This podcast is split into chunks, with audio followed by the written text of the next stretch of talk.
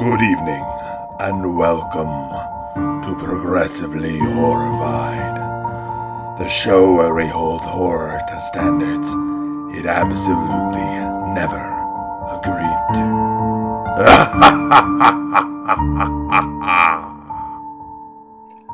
Good evening, and welcome to Progressively Horrified, the show where we hold horror to standards it absolutely never agreed to. I'm your host, Jeremy Whitley. I write comics, books, podcasts, screenplays, etc. And on each episode, we're going to be talking about a piece of work from the horror genre, be it movies, TV shows, podcasts, games, books, comics, poetry, music, fine art. If it's spooky, we're into it. The one catch is that whatever the piece of art is, we're going to evaluate it through a progressive lens. We're going to talk about feminism in horror, race in horror, LGBT rep in horror, physical and mental disability in horror. We recognize that horror as a genre never agreed to this podcast, but my favorite thing about horror movies is being surprised, and there's nothing more surprising than a horror movie that has something interesting to say, in between the screams, of course. Tonight, we're going to be talking about the 2011 movie, The Cabin in the Woods, and with me to do that, our fellow comic book writer, Ben Kahn, whose work you might know from Heavenly Blues, Griffin, or the upcoming Renegade Rule. Also returning is psych professor, comics psychology consultant, and one half of the Gotham Outsiders, a Batman book club podcast, Chris Carey.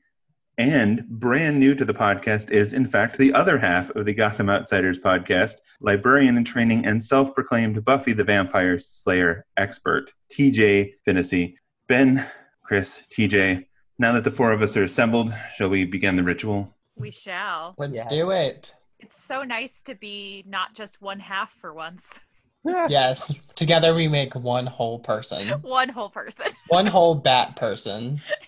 one whole You have Batman. both of your you have both halves of the BFF necklace. Now you can stab him in the boob or her. in the Yeah. boob. Somebody That can stab somebody in the boob. Somebody's We are ready boob is to getting just- stabbed. Can I be right. Megan Fox? Uh, we're This is a question that. we all ask ourselves every day. We are ready to discuss the horror Fox? movie about horror movies that is not Scream. yes, we are. I'm surprised I wasn't the first person to mention Scream. that is surprising in every conversation. I win. no, we'll just see who the first person to scream is. Uh, Chris is a screamer. hey now. this is a strange context. All right. to jump into it a little bit, uh, the work we're discussing is The Cabin in the Woods. It is directed by Drew Goddard. What a lot of people associate this movie with is a different person who co wrote this with Drew Goddard, that being Joss Whedon. Just to put it right out there, there have been a lot of issues with Joss Whedon as a as a writer, as somebody who is apparently somewhat known for um, I don't know various questionable practices. There was a, an article that his uh, ex-wife uh, had published in when you know one of the the trade magazines.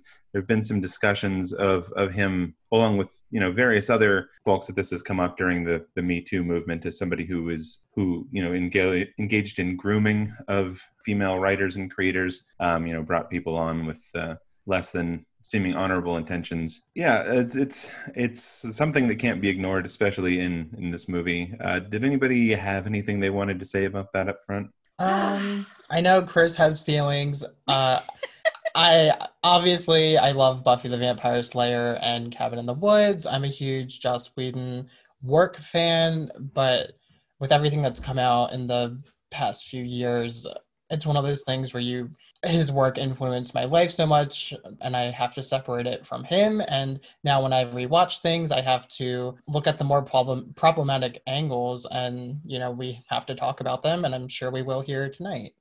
Yeah, there's a lot to feel about him. And I feel like the problematic angles are more obvious when you know about him as a person. That said, it's hard to return to any of his work without feeling it.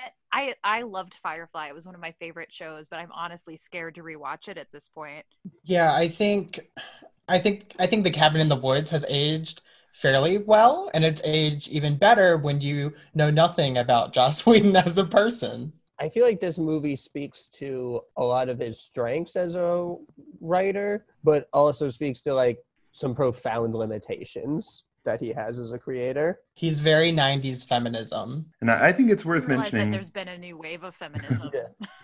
Ricky Gervais and J.K. Rowling and Joss Oh. Whedon. And it's like All your liberal- favorites are problematic. liberal in the 90s and haven't changed since. Team go go. Yeah, well, I mean, you're talking to somebody whose his favorite actor used to be Kevin Spacey, so Yikes. Ooh, That's rough, buddy.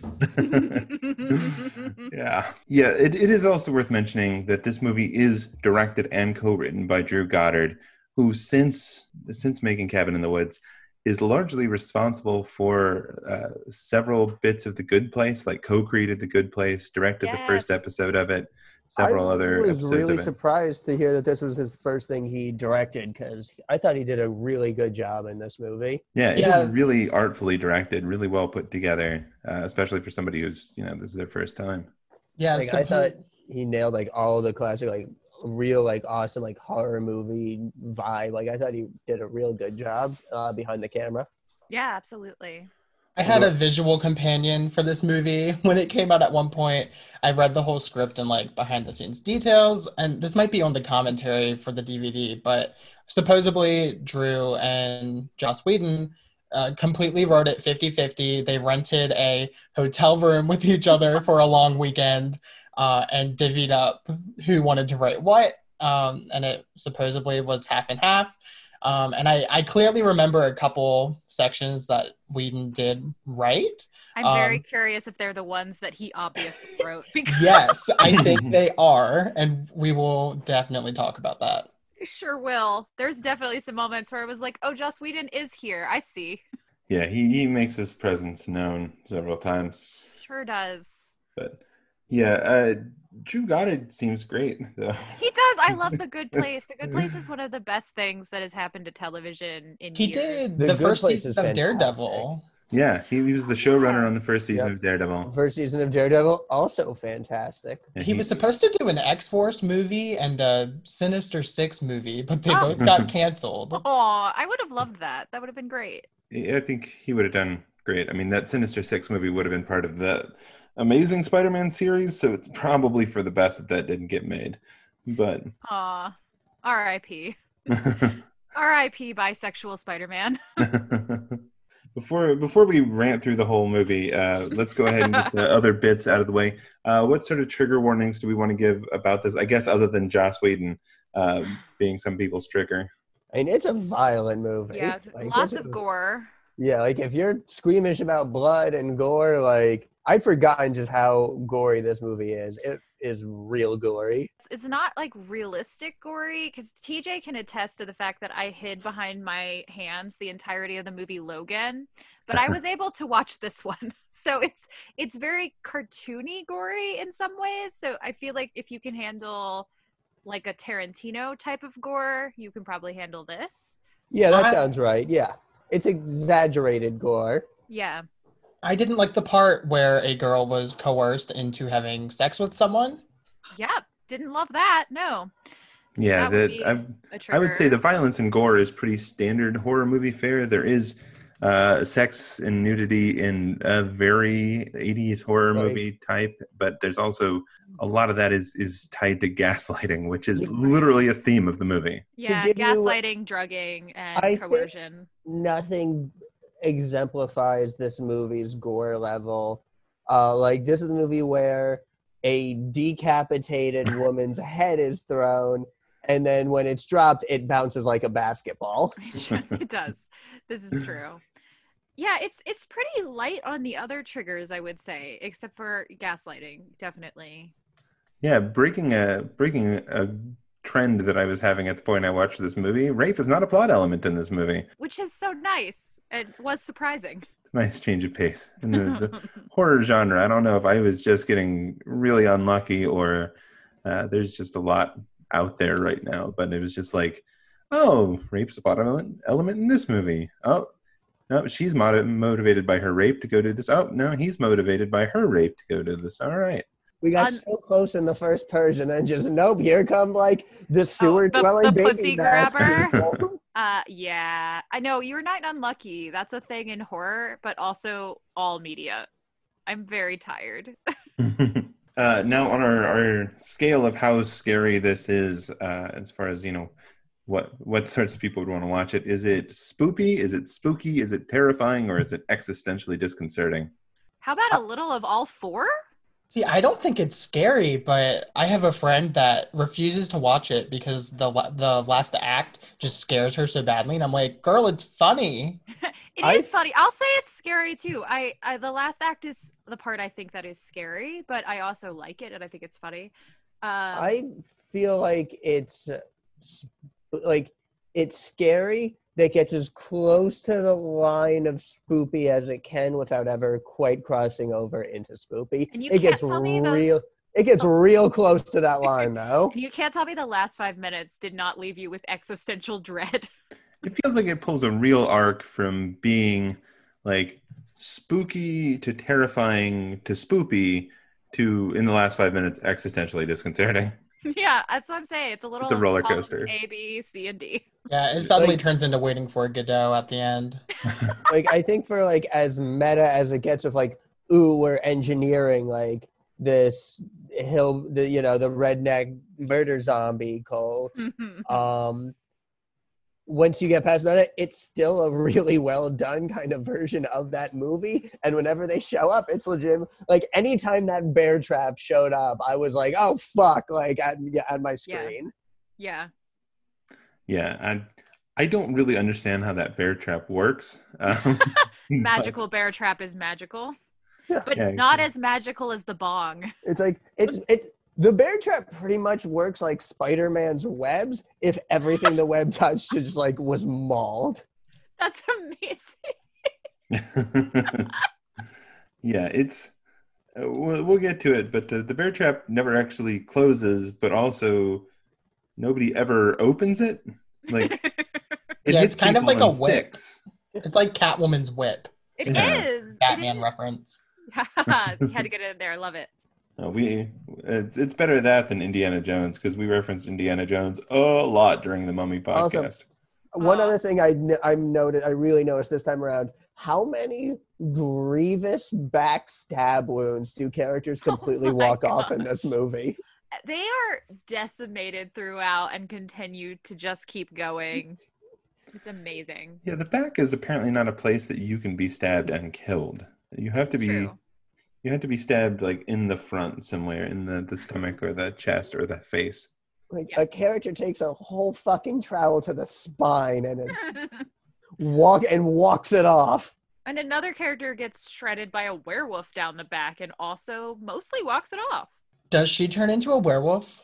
That's something She I wanted to ask. She doesn't have time, but I feel like she would have. Like, what So- if she lives? This is definitely a movie like that you couldn't make like you definitely can't make a sequel to this No. very clearly. No. But I would I mean, love you to could, s- but it's a very different movie. It's Like, a very different movie. it's just the old gods being sad just a that nothing disaster is. movie. They're like But- nothing is entertaining us. We're so bored. I'd really like to see like more like this world like year other years, Yeah. but like uh, as like a series, like a mini series, Oh, where you like really yeah. focus, especially like way more on the behind the scenes, like back office stuff. I swear that when this movie was coming out, they announced a prequel graphic novel, but it never got released because the film got delayed. Um, the company that was releasing it went out of business, and then Lionsgate picked it up. Um, so there was a delay between filming and release, and I swear there was a graphic novel prequel, but I just researched this and couldn't find it anywhere. So Yeah, I don't know about the graphic novel, but the uh, the history of the movie itself was yeah, it was made by MGM. MGM then went bankrupt and everything went out of business. Joss Whedon and Drew Goddard gave up on it ever actually getting released, and then Lionsgate swooped in and picked it up and uh, released it, which you know good for them because it's done incredibly well. There's a lot about this movie that works really well. There is. There's definitely some things that haven't aged well as well. Yes, Like the Real- first lines. I don't know if we're there yet, but man, I was not ready for the first line of the entire movie to be maybe she's hormonal. Supposedly, people were leaving the theater because they thought they had the wrong movie. Oh, no. That's funny. Well, apparently, uh, according to some places that I've read, I guess that's intentional. Like they they chose so. to open with this like stuff that seems not like a horror movie. It is. It does not involve Yeah. a cabin, teenagers, or the woods. Um, Well, which I guess thing let's jump into that. I guess it really doesn't tell you about the twist, but it definitely lets you know right away that this isn't going to be quite something Okay. typical. I'm glad you thought this too because I also didn't remember that it revealed so early that something was going on. Um, I remembered being surprised, and now I don't understand why. I, I was think it's because we had no idea what they were talking about the first time. that's true. It's hard to unsee it when you're going back and watching it. I was I watched this with my partner, and it was her first time watching it. Oh, And- man. It really was fun, just like sitting there in silence as she just pointed out like every cliche she was spotting, Oh, and I it was love going like, mm-hmm. I I do want to point out the the blood in the opening credits. I thought it was Yes. animated, um, but it was actually melted chocolate.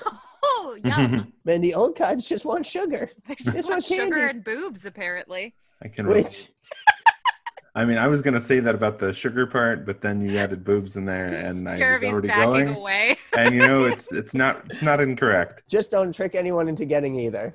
yes, yes. Don't use phe- don't use pheromones like chemical. Fair Don't Use use pheromones chemical to fake people warfare. giving me chocolate. Can pheromones make me eat chocolate? So I, was mean, looking at this. I don't know if this is a true Easter egg, but one of my favorite things is they mentioned early on like the fuck up of '98. Yes. Which what do you think I- this is? I believe that's a reference to the movie The Faculty, where none of the main uh, cast members die, and they end up uh, beating the monsters with drugs that the uh, the scholar character creates. I don't know if it's true, but headcanon accepted. So that would make sense as like a horror movie What that, that came was, out in it '98 very- that would have like failed in the scenario that they put out. Yeah, I remember when they first pitched this movie, um, when they announced they were making it, they were like, "Oh, it's the cousin to Buffy the Vampire Slayer," and I feel like it it really is. So is this the point in the podcast where I admit that I have seen exactly four episodes of Buffy and three of them were because TJ forced me to watch them at an event? The very final event I went to before quarantine was TJ forcing me to watch Buffy in public. It was amazing. You know it what? was It's- horrible. Thank you. Which which episodes Chris, did they force you to watch though? uh, the musical Of and the chocolate bars. What was the Yep. third one? I'm surprised you remember. Um, It is scarred into my memory because I mean, Band Candy is a very good episode. I love Evil Giles. Um, Oh yeah. Straight I want up to say though? it was whichever one was after Band Candy. I, I, I think so. It, it wasn't as memorable as those two. Straight up, though, none none of those episodes are good to watch if you've never seen an episode of Buffy because they Hmm. are both about people acting out of character, which doesn't Sure. work if you have never seen the characters. Yeah, that's a fair point. Chris, I'll give you this. It's four more episodes of Buffy than I have seen. I'm Yes. not alone. I've seen Firefly, but I never got I- around to Buffy. Oh, we're kindred spirits in so many ways, Ben. So, did you guys find the two characters that were introduced to in the first scene? Did you find them likable? Hadley and Hadley Likeable and is tough, Sitterson, I believe, is the other character's name. Oh, I did not remember either. I mean- those. There's two elements that like do I believe they're good people and there's do I enjoy watching them do their Yes. job and banter. and these are separate. Yeah. They're really funny. I will say they have the funniest lines of the movie. They also have the most problematic lines of the movie, probably. see, Yeah. I feel like they're the Joss Whedon self inserts. just the dialogue is just that so, follows. so oh, Joss Oh, their dialogue is their whole sequence and that whole dial of humor is very Joss Whedon. Yeah. right? They're that, like, it- show us the goods. there's that classic. So this is right in the first scene, so it, feels appropriate to go ahead and bring this up here because it's going to keep being a problem. There is that classic Joss Whedon problem of wanting to have the cake and eat it too. Like clearly he is commenting on how sexist and racist these two guys are, but they're still the lines that are in the movie. So he doesn't get away from having those lines. Yeah, I mean, uh, so Hadley is played by Bradley Whitford, uh, who is definitely the more charismatic and central of the two, um, Yeah. and- until he's not. Um, and then Sitterson is played by Richard Jenkins. And yeah, we we find out early on it's a little unclear exactly what's going on, but they work in some sort of some sort of building, a government facility of some sort.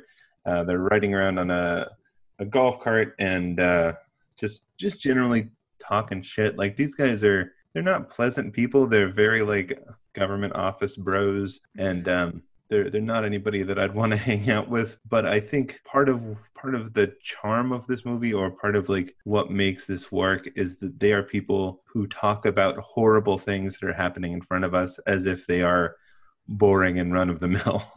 Yeah, and that It's- part holds up as being really funny. It's very much fantastic meets mundane. Yes. Yeah. It's very much that these very fantastical things they do have become utterly mundane, and that's all you know. Whether it's like stuff like what you know, and what we do, stuff like what we do in the shadows, like runs on that kind of humor. It really nails that fantastic meets mundane vibe. Absolutely. And I feel like that's like the main theme of the movie, which it uh, it's on the nose a little bit because they bring it up so much of are these things that they should get used to and are they lengths that they should be going to even if the end game is debatably worth it. Yeah, that is. It is also funny that I don't remember it being that uh, text. I forgot how there was so little subtext in this movie. Uh, I remembered it being much deeper, and then I'm watching it. I'm like, oh yeah, they. It's very much like the first Purge. They will tell you what the movie is about. Don't worry. I definitely interpret like I've heard instances like, or and granted, there's all anecdotes of like you know like, tr- like ER doctors having like very dark humor just as like as a coping mechanism. yeah, absolutely. So to me, there was always there was that interesting element of these are people doing terrible things, but in a world where it is a like moral necessity to do those terrible things, and the coping mechanisms they create to live with that with that like horrific cognitive dissonance. Right? Yeah. And it's really interesting that they have the sort of four characters that are reacting to it that we see mainly, which is the two office guys, uh, and then Amy Acker's character. And her reaction is to be morally superior all the time, even though she's still doing all of it. Very much like our doctor scientist from First Purge. And Uh, Joss Whedon loves Amy Acker in a lab coat. I just need to point that out. he really does. yeah, there's uh, Why? Amy Acker's character. We'll we'll get introduced to in the next um, the next section in the lab, along with the fourth character you're mentioning, Truman. Yes. Well, I have some stuff to say about when we get there, but Please. first let's uh, let's go ahead and uh, jump to uh, we we get them talking, and then we get the you know cabin in the woods credits, and it's an abrupt cut to uh, Dana, who is our I guess our protagonist. Well, I feel like the credits are also very confusing if you don't know what's going on Oh, because right? then it's like, wait, is this Hercules? Is this like, is this a mythology movie? yeah, Like, there's a lot of like There's blood some running over pictures. you of go from like Office Space to like stuff like uh, the opening credits for 300. to a panty shot immediately. Yes, because Because Joss Whedon. Oh yeah, he definitely wrote this scene. Yeah, the dialogue is so Whedon. Um, it's just so so Whedon. It is, and this is definitely another instance of the having your cake and eating it too. Like, look, I'm commenting on the male gaze, but also there is Right. male gaze. And I guess Felicia Day must have been unavailable to play Dana. yes, Oh my god. he had to find another redhead. That's So, that's I this cast is like other than Fran Kranz and well, other than Fran Kranz, everybody else that is in this main cast was like not anybody at this point, and other than Chris Other- Hemsworth, they- other than other than the handsome elephant in the room.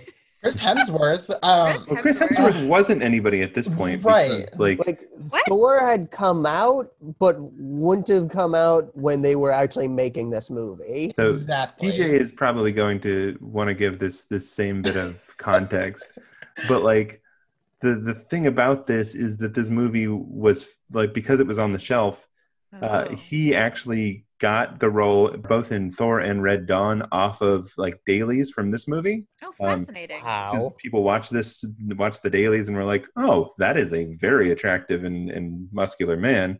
Let's put them in him in these other movies." And then, of course, MGM went out of business, and this movie sat on the shelf while those other two movies got made and came out. Now, what did you guys think of Hemsworth with in this movie? Because I really did feel it's like, oh wow, there is some like super, there is superstar energy. Like this is very so much like a before he was famous role, yes. and yet I'm like, oh yeah, no, I get like there's like you, he has like it.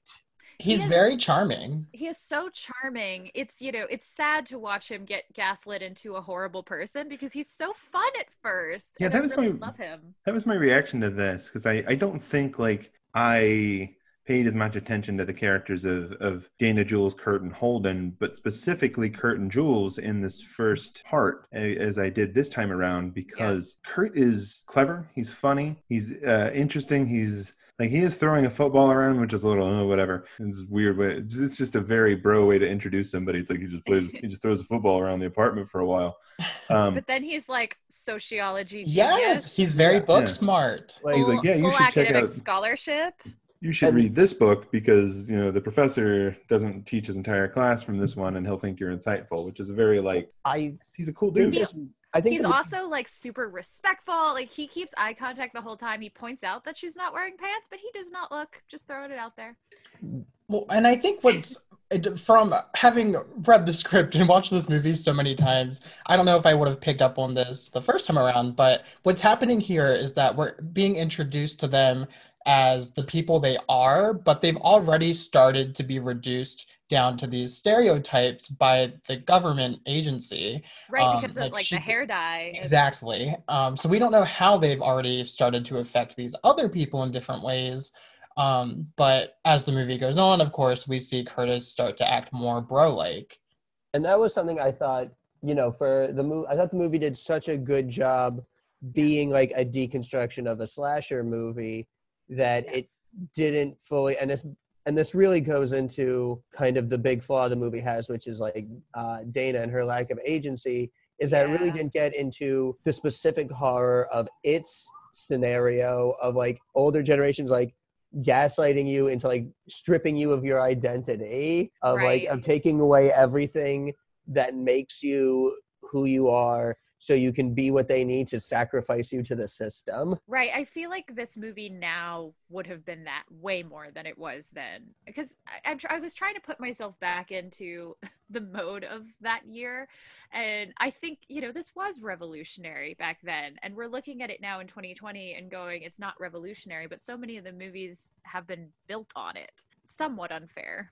Yeah, and I think they specifically said this was supposed to be a commentary on uh, like torture porn, but But me, it also does that. right. I I think it does a, way more than that though. oh yeah i mean this is at, coming out at a time when like we were getting movies like hostel and saw seven and a half that were Yeah. literally just torture porn yeah I, I feel like the stuff that's maybe the most interesting to me like message wise doesn't actually pop up until like the very end when we get to see you know the director and, and hear from her that's the stuff that's interesting to me obviously the main main behind the scenes cast is treating everything very by the numbers there's not a lot of philosophy there other than the real real base level kind of stuff I will say it'd been long enough since I'd seen the movie that I'd completely forgotten that the director was Sigourney Weaver, and I Oh. was delighted all over again. just She's like so good. ghostbusters man She's great, and I mean she's and she's so good in that role. Absolutely. Like I know it's not like a huge role, but just what it demands, like that level of just badassdom, she just nails. Yeah, Oh, she was perfect. oh, yes. Yeah, I, I feel like going back to this, I feel like this first scene is all really built to establish. Yeah, they're all smart. They're all round, decent people before Uh huh. the rest Are, of the movie are they all? specifically goes to flatten it. I'm ready to throw my gauntlet down because this movie has a chip. I think Holden is a full-on chip. I've got to say. You don't like Holden? I hated Hol- I hated Holden so bad. He bad. seems so wholesome. No, he didn't. How do you and hate will, Holden? There's I not will- enough character to hate. There Yeah, is there's enough much. character to hate. I will tell you why. I That's hate like saying I hate the concept of wallpaper. It's like, yeah, sure, but it's like, you know, Chris, I know where you're coming from, and I, I think I have Is this similar the- notes to is you. this Okay. the mirror scene? Is the this mirror seat. Yes. I, I will get there because let me be clear. I loved Holden when I watched it the first time, and so when I went back, I felt betrayed. I okay. I so I completely agree with Ben that we don't have enough of Yeah, Holden to judge him, but the way he's presented to the audience in certain ways makes me feel like, why do you want me to think he's such a great guy when he's literally Yeah. just being a decent human being? That's that's how I feel. And so, TJ, since you're new to the podcast, Chip is the boyfriend from Jennifer's Body. I thought so. Same problem. And Oh, he- he's such a chip. he is such a chip because he is like trying to be rewarded for being just barely decent. And let's be clear, not as decent as I remembered him being. You know what? Let me uh, let me take issue with this, not because uh, I have any love for Holden, but uh, Dana is the chip of Final Girls. Like, Whoa. there's no. that is this- so meta. I can't even deal. Yeah, that is. This is gonna come up when we get later in this. There- I There's have a no lot there there for Dana. I Like, actually, I also have that same note, but the reason why Holden as a chip. Hold on, we're just gonna. can we jump to the mirror scene because I don't know how else to discuss this. I guess we Okay, have more stuff to happen. yeah, let's let's Let's, uh let's get in through some Yeah, yeah. Let's. plot here. plot. Okay, What do you guys think of Marty? I love Marty. I would die for Marty. I think Marty is Joss Whedon. oh no! I Uh, take it back. I take it back. They're all I take it Joss. Whedon. But I In general, I like Marty up until he becomes like a kind of like complete nihilist at the end, and I also wish he wasn't the actual protagonist. Yeah, I actually liked him, but okay. I, I like Marty up until Marty quote dies, and then when Marty shows back up, I don't like Marty anymore. Um, but we'll get to that. Uh, I yes, so Mar- Marty was had big shaggy energy, and Oh yeah. the Scooby Doo in me just wanted him to be wonderful. I like Marty. My problem with Marty is that he had a lot of the agency that I think Dana should have had. I agree. I don't think Yeah. that's a problem with Yeah. Marty. Joss Yeah. Whedon is the problem. Yeah, so I mean- yeah. If any of you want a coffee mug slash bong, you can buy those online now. I have bought it. It does not work. Can No, apparently- zombies? So apparently this zombies. original one was like a functional thermos and bong, and cost them six thousand bucks to make. Yeah, this one, Okay. the one online is not six thousand dollars. It is not like air sealed. It is light. It is fall apart. Don't buy it, stoners of the horror loving stoners Can of the you internet. can you not fight zombies with it? no, honestly, it would it would crumble. Like you could not. It is like it's as you know those like Toys R Us like plastic lightsabers. Oh. It's as useful as that. Aw. Well, I Yeah, hope so- Fran Kranz got to keep his bomb.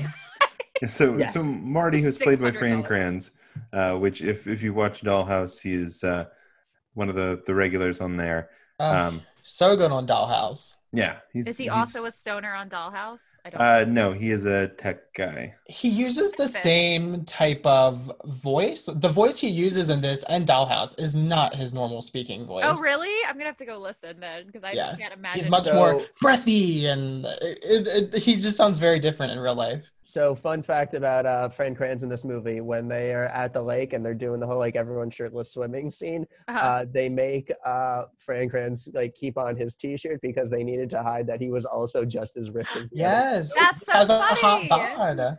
Oh, They show it on had to hide his- Dollhouse like once. They had to hide his hot bod. They did. They're like, we can't have the stoner be just as hot. Like, we got to put you in oversized T-shirts. That's Yeah, so he could be the Chidi of this movie, but they opt not to let him be. Ooh, Honestly, Chidi taking off his shirt, one of the top five greatest plot twists of all time. honestly, I agree. um, so they they all so we have all five characters now. They jump into the uh, the camper and head off to uh, the the house of Kurt's cousin, which is out in the middle of the woods somewhere. Uh, the the next place we see them at is the creepy gas station, which is a real standby of uh, of old horror movies where they they meet a creepy guy who seems to be uh, I don't know he's he's homophobic, he's racist, he's uh, Sexist. sexist, uh, just just generally bad, um, and also very as as Marty points out, very bad at running a business. Um, Which I love. There is Yeah. a line leading up to the gas station in the van where, again, very on the nose with the themes. Marty's like, society needs to crumble. We're just too afraid to lit it. And Ugh. by the end of the movie, you're like, okay. I get it now. so. this is That clearly a movie written by two guys whose projects had just fallen through. Yep.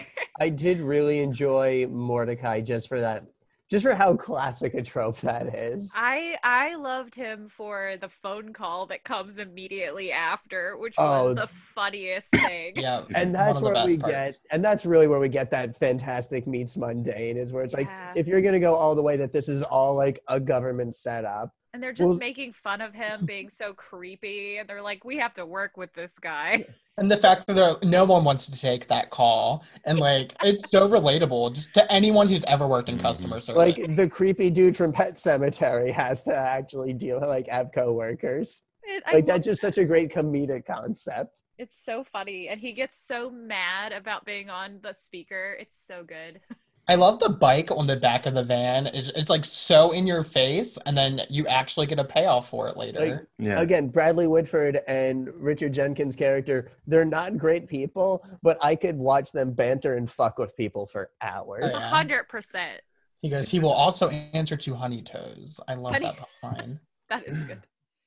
Yeah, th- and that, like you said, that is uh, absolutely Chekhov's motocross bike. Um, it's, it's introduced at the point that the motocross bike is introduced. Somebody will have to jump over something. On a I bike. feel like we need to make a comprehensive list of all of the Chekhov's devices in these movies because they have been wild so far. Chekhov's I mean, we've got the bike is maybe we've my got favorite. the though. Chekhov's motorbike, the Chekhov's uh, Jesus Star. Jesus Star.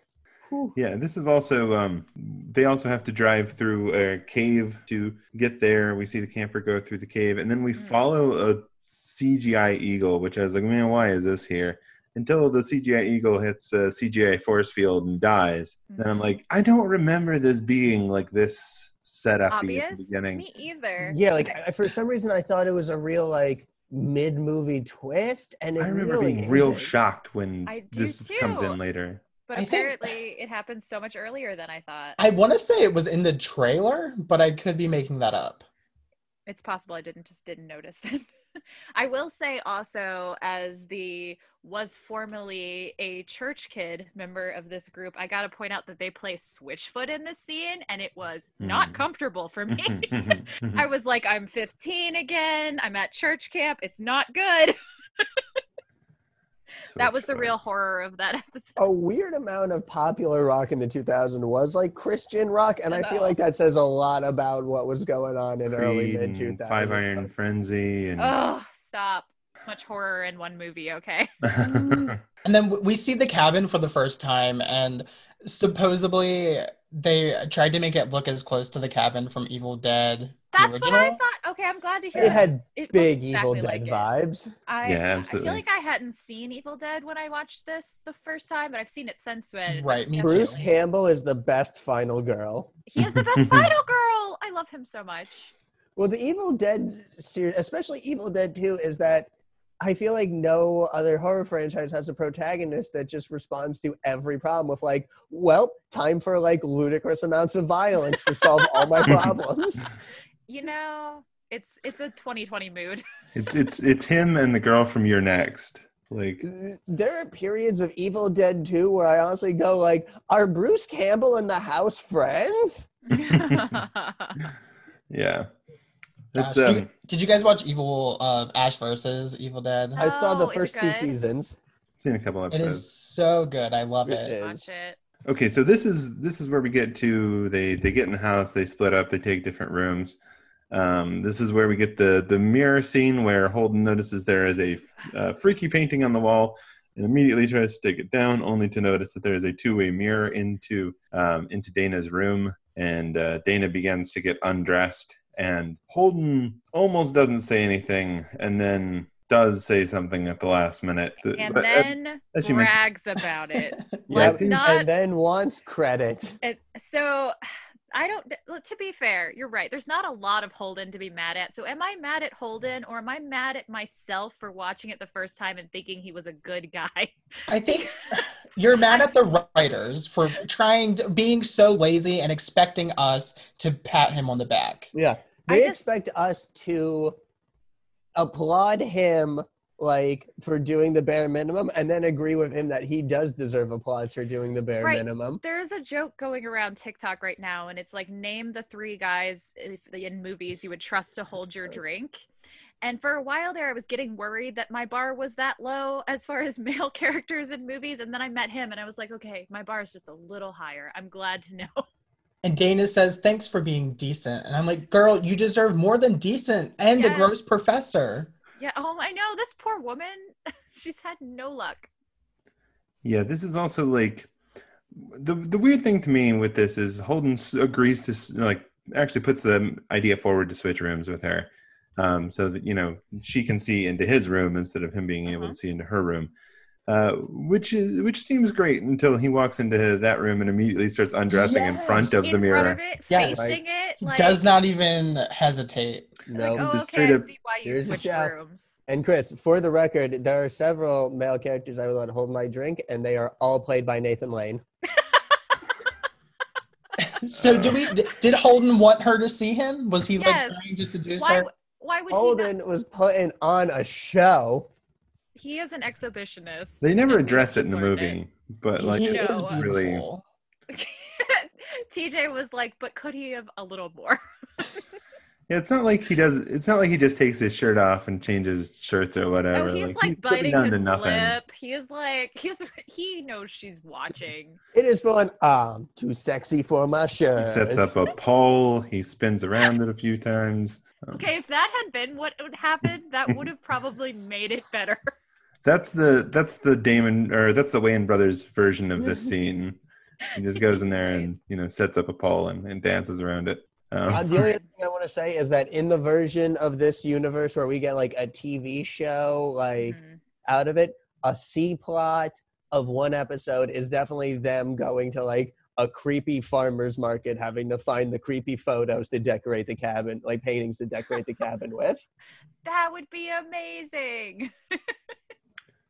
I think those are made in house. I think there's there's somebody in this uh, this this, This government facility that paints. organization, this organization has an in-house art department. Yeah. That's, that's what that intern does. Oh, and the intern is also from Buffy. He played Angel, or sorry, he played Andrew. I was gonna say he did not Hmm. play Angel. Yeah. This is one thing I I'm know. like, I'm like, I I, know- I do not. Rem- I feel like I would have recognized David Boreanaz. I was like, David Boreanaz was secretly an intern. No, Andrew was the obviously gay, but didn't know he was gay character. Now, what would have been great is if they had David Boreanaz as like the Pinhead Hellraiser demon. Like that would have Uh. been a great David Boreanaz cameo. Oh, I would have loved the Nathan Fillion right there, and that would have been Nathan Fillion as as uh, the the pinhead type character would have been. I'm still Also mad we haven't gotten canonical Nathan Fillion as Simon Williams Wonder Man because that is perfect It casting. is. So can we agree that Joss Whedon wrote this scene? Hundred percent. Yeah. Yes. There is no way. He like when you said they agreed to split it up, he screamed, "Give me the mirror Oh, yeah. screen." And I want to say the scene right after this one, when it goes back to uh, the agency, uh, Amy Acker comes in and she says something about giving one of the cabin people something orally, and he goes, uh, "Ask me that again, but slower." And oh I'm like, yeah, I wrote wait, down casual sexual harassment. Yeah, I was gonna say this scene seems very much like Joss Whedon wrote this one as well, because this is also the scene where we introduce Truman, who um, is there to be a useless moral compass. "Yep." Oh, is there to stand in the background and go, "Is this right?" And then have explained to him why it's right in terms that are clearly not right, and then for him to do nothing about it, and then die without doing anything about it. Like, Yup. what is the point of Truman other than somebody to give exposition to? Because like we Yeah. established that everybody else there has been through this a few times. That That's it. is, That's his only point. Is to A be, hundred is that exposition delivered to? and And just look disappointed the whole time. But like, And- why? You signed up for this. Yeah. and this is the second black guy. Both Yep. both Truman and Holden are the black guys in this movie, and both of them have nothing going Nothing. on. They're so No they're the personality. most. It's the, they're so boring, and it's not the actors that they are just No, like the roles that are actors are nothing really- to do. They're really trying, and you can Yeah. see they are like, especially I feel like Truman was really putting a lot into the fact that he had five lines, but he really did put a lot in those lines. Like I bet Jesse Williams is like kicking ass week after week on Grey's Anatomy, but this movie gives him nothing. Is that what he's from? Okay. Yes, he's was been on like- Grey's Anatomy for like wow, about like a decade now. Also, he also he was in Detroit, Become Human. So make of that what you will. So, do you guys think it was an intentional thing to make Truman a person of color? Because to me, I I was reading it as like all these white people playing God, and then we have this person of color being like, "Hey, maybe you shouldn't be doing this. That would have been so smart, but I feel like it's accidental. No, I, I I, think it's yeah, I don't- absolutely on purpose. And Ew. the, I would actually, it would be great if what he said was, "Hey, do you think you should be doing this?" Uh, rather than going, "Hmm, Fair. hmm." Yeah. Like he he doesn't like say, "Hey, you guys shouldn't be doing this." He just says, "Hmm, this seems like a bad thing." this has a big oh the anonymous person who's against trump was the like chief of staff to the child separation policy great Yeah. good job you're a real hero and it's big truman energy Truman reminds me of uh, Jeremy. You've also seen Dollhouse. There's a black character in the main cast in Dollhouse who is very much the same archetype of being the the loner, silent, and judging everyone because he's more moral. Um, so I don't know Is if that's a Joss. also, Whedon. Wait a second. Is that not also Shepherd's role in Firefly? You're correct. So this might be a Wait a Joss second. Whedon archetype. Have we discovered a trend? Yeah, Yikes. it's almost like maybe Joss Whedon has people of color asking him, "Do you realize what you're doing?" on a regular basis. He's like, that's that's what people say to i me. I mean don't we know ray we know ray fisher certainly did Ugh. Yikes. Too- was that one too real was that one too was that one a little too, uh, close to bone? was This that whole one thing was that one a little too pending pending ongoing investigations Allegedly, question mark? Question mark? Yeah. Uh, again, this is also though where we get Lynn, who's Amy Acker's character, who is saved Doctor Scientist. solely by the fact that she is Amy Acker. Doctor Scientist two, yes. a sequel, again she's just in chemicals. What chemicals? Hmm. just Her name is- chemicals, in the same way that Doctor Scientist from Purge was in behavior science. Yeah, we put stuff in Jules' hair dye to hurt her cognitive function. Which um, what stuff? I don't know. Like th- th- Yeah, this deal, Yeah. her her character deals in non-specifics pretty much are, all the way through. there are just magic ga- like gases that just change your personality. Right? You can Like- tell how great of a character Jules is because she's the only one we didn't actually go into at the beginning of this. Um, and I think that's interesting because she yes. obviously she has nothing going for her as a character, but she is the blonde archetype small female character, and Joss Whedon is known for giving that archetype strength, um, you know, the Buffy character, but none of that is here. yeah. Yeah. And it would do- have I made do like sense, her. and it honestly would have made sense for, kind of would have made more sense for Jules to be the character to kind of break out of this role she's been forced into. She But that would so imply that somebody breaks out of one of the rules they're forced into, which nobody does. Nobody would be so good. does. It would have been, and I, she was way more likable than Dana, which I don't think is a factor of the actress at all. Uh, I mean, You don't like of Dana? I don't like Dana. I No, Dana is a nothing. No, oh, Dana. I like I like the charm the actress brings. I think she's fine. I'm sure she's doing great. That's all I, can say I about her. thought that actress as I thought that actress did a good job as like a traditional like like a scream queen. I'm like, ooh, what a good like you are a really good like Yes. girl actress. But in this movie that is this whole like deconstruction meta, I'm like Dana just was not the protagonist this The- story needed. only thing about her character that's deconstructed, the only thing is that she's not a virgin. And that's it. There's a line in the movie where Yeah. Bradley Whitford says like, you know, I'm all, I'm kind of rooting for this one. She's got so much heart, and I Right. and I went and I went to the screen. I'm like, really? I wrote down, does she? I'm like, Chris, He's fairly like, good at not dying. I have a gift from a different Chris Hemsworth movie. yeah, talk about people with actual heart. Poor Kurt before he was drugged. Oh, Kurt was pure himbo before they got to him. But he wasn't because he was But he was- actually smart. Smart, that's right. He was Don't just a, forget. he was, just a an- sexy gentleman. he was just a sexy, sexy man. And he he was drugged into himbo and then went straight into just awful. Um, but to begin with, he was just a smart, sexy man. This movie does do a good job of not beat of like letting you know who they originally are and who they're supposed to be without like beating you over the head with it to the Yeah. point where it was definitely something like I didn't fully catch on the first time and I was just like Yeah. kind of going in like accepting like again the roles they were forced into and then on and then really on the rewatches I really able to go like oh wow, they lay out exactly how these people are being changed and who they're supposed to be. Like they get Yeah. on like the Virgin is introduced talking about having slept with her married professor. Yeah. Like you know, uh, Jules is pre med. Like the nerd is shown catching footballs being thrown out of windows.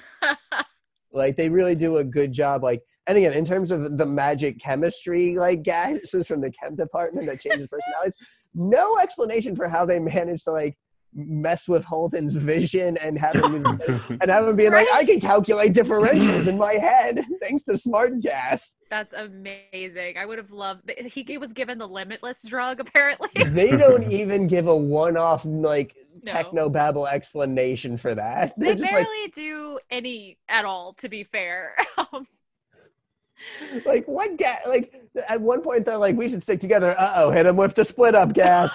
that one is the funniest. Absolutely. I also love the pheromones. Do you do you all remember that brief period of time where you could buy pheromone like perfume and cologne on Mm. Amazon? uh, that was straight out of like Uma Thurman's Poison Ivy from Batman and Robin. It's so funny. It's so it, it's so inaccurate. I, I hate to be the one that like push up my glasses and be like that that makes no sense, but it doesn't. Do you mean to tell me there's not magical fuck gas? That that's not scientific fact? we keep that secret. It's in the lockbox. I mean, It's it's, in the lockbox behind the counter at the grocery store. They always have the horny goat weed and the whatever else If up anyone there. ever actually bought it? You like there's like I feel like that's a horror film right there. Someone actually finally buys like the horny pills they keep at like the sketchy gas station. Been there for 20 years. And then it's like, oh no, a demon was inside this. and it makes you exactly like Kurt from the Cabin in the Woods, basically. Yeah, and uh, Oh my. th- well, this is also the scene where we get uh, the phone call with Mordecai, which is we mentioned earlier. Uh, there's not much, too much more to say about it other than it's hilarious. It's yeah, it's Uh, great. It's so funny. He is the I forget what they call him, the harbinger. So Yes. like his job Yeah. is literally to stand there at the gas station and make people going through to the cabin want to turn around and go away. But because it's a ritual, those those people never do. They never do in the movies, and they don't in this either. Yeah, I like. I think what they said, like they have to be given the choice, like they have to explicitly have to ignore the Yeah. choice to walk away. yeah, this is another part where Truman starts asking questions and then not having any responses to the answers. Also, Where- if you want a, oh, sorry, Yeah, he, he says, you know, that in order to in order to start the ritual, they have to transgress. Somebody has to do something wrong to be killed. They have to, you know, trespass in some way uh, in order to to set themselves up to be part of this horror movie that is unfolding. Yeah, the phone call is so funny. I, my favorite part is the last line of the conversation where they're all just losing it, and Hadley goes, "What happens next?" And his voice is just so high, it gets me. It is such a good scene. if you want like another movie that does a that has a lot of fun playing around with like the creepy guy at the gas station they run into on their way to the cabin, uh, Tucker and Dale versus Evil, where the creepy person at the gas station is the main character. I love that. and it's all just like a hilarious misunderstanding. Oh, if you've never seen Tucker and Dale versus Evil, like it is especially an absolute deconstruction of like the creepy murder redneck in the woods movie Mhm. where the creepy rednecks are actually just really innocent good guys who have no Aw. idea why people why this is all happening around them I love it. as everything They're as just everyone normal rednecks. yeah, no, it's it's these like teenagers confusing these horrible accidents for like murder rednecks and horror movie stuff. Amazing. That so sounds it's so funny. them thinking they're in a horror movie and these two rednecks just trying to fix up their new vacation home. All right, I'm here for it. Sign It's- me up. And Yeah, it's, it's um actually another um Joss Whedon alum, uh, Alan Tudyk is one of the leads. Okay, I'm double signed up. I feel I don't like know. I don't know who thought of putting Alan Tudyk in that role. It was like, you know, Alan Tudyk would make a great American redneck. he's great. He's hilarious. He's great in it though. Like he's so much fun. Him and I Tyler. feel like um, Cabin in the Woods. It's so there's two different. There's the A plot and the B plot. They're extremely different. Can you guys imagine this movie as like just the slasher horror one, and then at the end we get the reveal of here's what was really happening this whole time, or do you think we needed the B plot? that would have been M Night Shyamalan. I feel like I w- we would have it would have felt cheap if we didn't have all of this in it. I f- yeah, I feel like you might have had like you might have had a bigger impact on people the first time they see it, but Uh-huh. once that first time is done, like I feel like all the impact is gone. yeah, yeah. Versus here, where there's enough running through and enough world building that it kind of keeps hitting you in different ways on rewatches. I, I I feel like if wanted you did- more of the uh, the other plot. Actually, I, Yeah. I could have used the percentage to be split differently. But Yeah, I feel like if you did that version of it, you would need to have more prelude. You'd need to see more of them being their normal selves because in this one it's like they are them their normal selves and then you have the B plot informing, hey, they're they're being intentionally manipulated uh, and then like you're looking for that in the next scene and Yeah. you're like, oh, well, they are different. I've- now. I feel like the version of this where it is much more of like a big swerve and surprise I would have to focus more on that horror of your identity Yeah. being abused and yeah, I was gonna say it could like be funny because they're not the really they are not driving what's humorous about this movie most of the time. Like they get some funny lines, but most of the humor is driven by the B plot. So it would definitely be much more of a straight horror movie. Yeah, like I would have to be like, you know, you start with like the creepy, like like the redneck family, and then like, you know, you're looking, you're watching, it's like, wait a minute, hold on, like they just defeated all the zombies, and they're still like, for like there's still like 35 minutes left in this movie. What the fuck's going on? And I completely agree with everything you guys just said. I just I wanted to hear your takes on it of like how it would have been different. There's definitely a way to do it, but I think you it do, you don't get that spoopy funness. Like it definitely has to lean much more into psychological horror. Mm-hmm. Yeah. I, I think speaking of the way the A plot and B plot interact, I think this next scene is my favorite version of that, which is like they start out with the truth or dare game. And oh um, yeah. uh, I mean, first, I guess there's weird Jules dancing stuff or or whatever, but the, the truth or dare game is is where it comes to a head. First, you have Jules making out with the wolf, which is a real weird bit. Woof, um, that scene. Or is it a moose? Yeah, that's another one that there is like weird stuff in trivia about that apparently they had to put like sugar on that wolf's tongue so that it would not bother that actress quite so much when she was doing it. Ew. Would you guys make out with with the moose head or a wolf head? Are you high right now? No. Um, no. But I also am very dare averse. So I mean, the question I guess is would you prefer to make out with a moose head or a wolf head, uh, given the choice? This movie invented furries. I'd make out with a wolf. And I mean, if, it, if it's a dare, look, it's what the game is. Yeah, you make out with the wolf, no. especially if it's got a sugar tongue. the sugar tongue. Did Joss Whedon write this scene? Yes. Absolutely. Did anyone There- else? there's a feel like whole the- chunk of description of how she's making out with the wolf in the script, I'm sure. Oh, Does Oh, anyone yeah. else think that Drew Goddard, just based on what is clearly Joss Whedon, then what Drew Goddard was more interested in was more of the traditional like horror stuff, like slasher elements? Probably. Because again, like there is like, a, like the s- actual slasher bits don't feel like oh we're just phoning it in or having fun. It feels like like this is a legitimately like scary slasher situation that's going on. But if Drew Goddard is, uh, you know, doing Good Place, then he has a real eye for meta, so he might have been involved in the B plot too. Yeah, I mean, based true. on the based on stuff of his from The Good Place, I would say he probably wrote this next scene and the B plot scene that goes with it, which is where they wander into the basement full of weird shit. This is And my then- favorite. Yes. I And love then I in wish- the B plot, they're taking bets on what piece of weird shit they're going to mess with first that will summon a monster. Oh. because Ben, my ah, notes my are God, we have to talk scene. about Aquaman. Yes.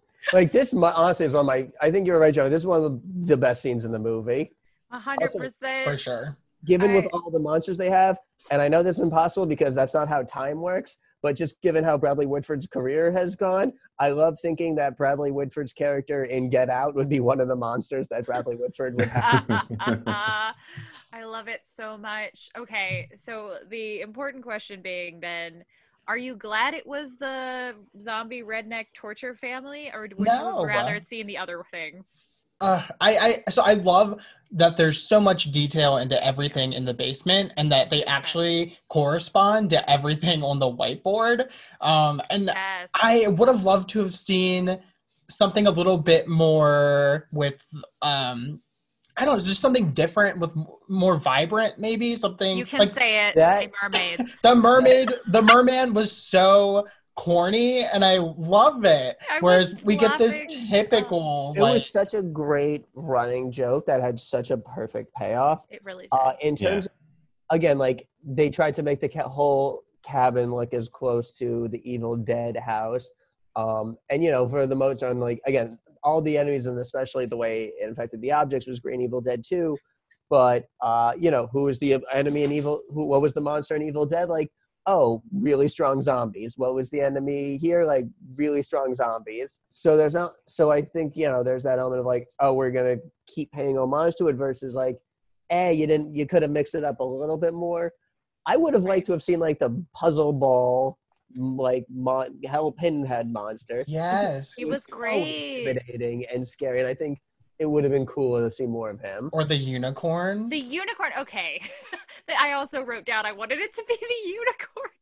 The magical like fairy music that plays behind the unicorn that's so happy and then it just stabs a guy in the chest. I love it. This my is why question- y'all need to. My only problem, the only reason I'm glad I did, it wasn't the unicorn was because I feel like I already saw like what the unicorn version would be, and it's the season four premiere of Legends of Tomorrow.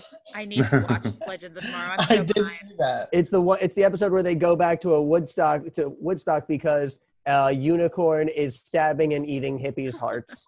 Amazing. My question is, if they would have picked anything besides what they ended up getting, how it- it's down that particular one because they find Yeah. the black room at one point, which is specifically noted in the diary. Um, and the paintings, like That's I just such felt, a good point. Would yeah, the would the like- house have changed? Yeah, it's like what would the explanation have been for like, oh, why is ballerina girl in this like Right. weird cabin? I, Right. that, that There's no ballerina school here, weird girl. I would Yeah. love to see the scenario in which there's like a revolving uh, thing under the house, also. So Yeah. the basement Yeah. switches. Like, like I think it was just a matter of the writers didn't. Again, what if he that. had picked the merman? Is that thing just flopping around? like, you would have got them in the lake. I'm telling you, it would have been so much better. And the merman is so slow. Like, how would he have killed them So all on land? Hey, Michael Myers has killed many a person without ever breaking a sweat. It's possible. Yeah, I, I'm definitely like I'm. I'm fine with the idea that uh, you know the house probably changes based on what they do. That'd be very cool. Yeah, it's you know, I, I think that is consistent with the rest of the movie. Now there is something that I need to correct you guys about because you keep saying uh, that pinhead guy or the guy with the puzzle ball. Uh, his name, as noted in the credits, is Fornicus, Lord of Bondage and Pain. Okay, I Okay, doubled. I am uh, doubling needed down on my answer. Yeah, we were robbed.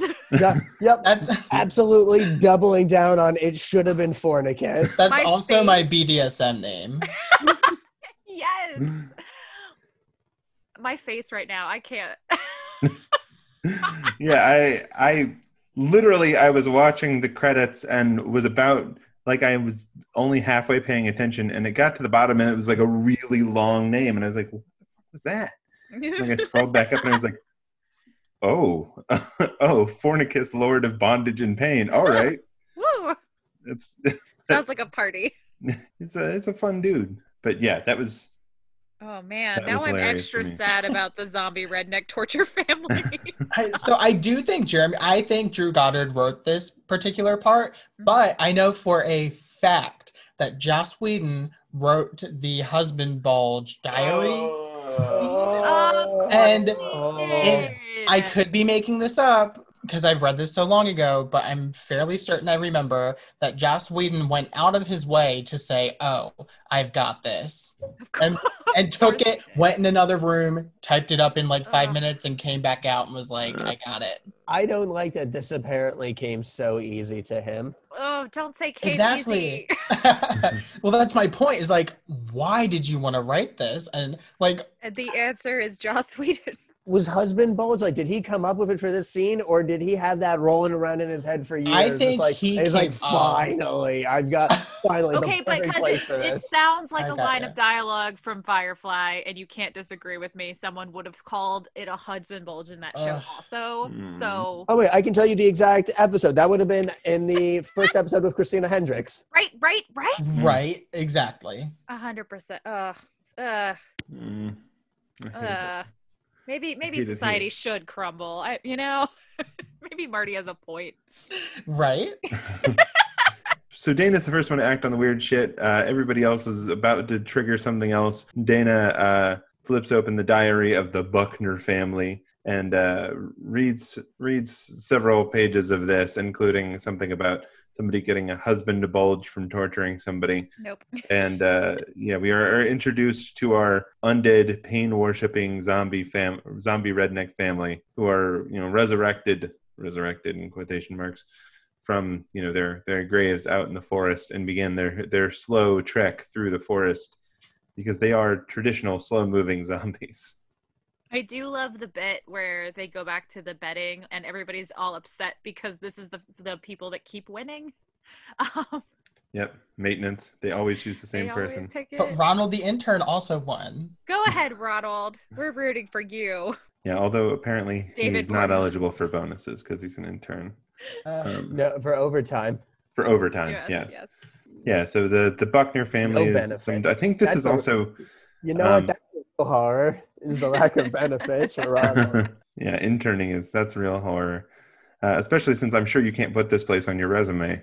Did we see Ronald die? Did we get like I don't think we ever got to see like which monster did him in. He was stuck in a room on one of the video cameras in the background. oh, that's so sad. He I can't better. remember. I don't remember who he was stuck with. Oh, was he the one that gets strangled with a bag over his head? Because he might he might have No, been I want to say. I, again, I don't want to say for sure. He might have had like a sign he was holding up. Oh yeah, I saw the side. Okay, Maybe not. It might not have been him, but I'm pretty sure he's on one of those screens. I got you. Yeah, There's a I lot happening. feel I meant to go back and screenshot It's it, but It's I a very couldn't. visually dense scene once you get to the end. It is.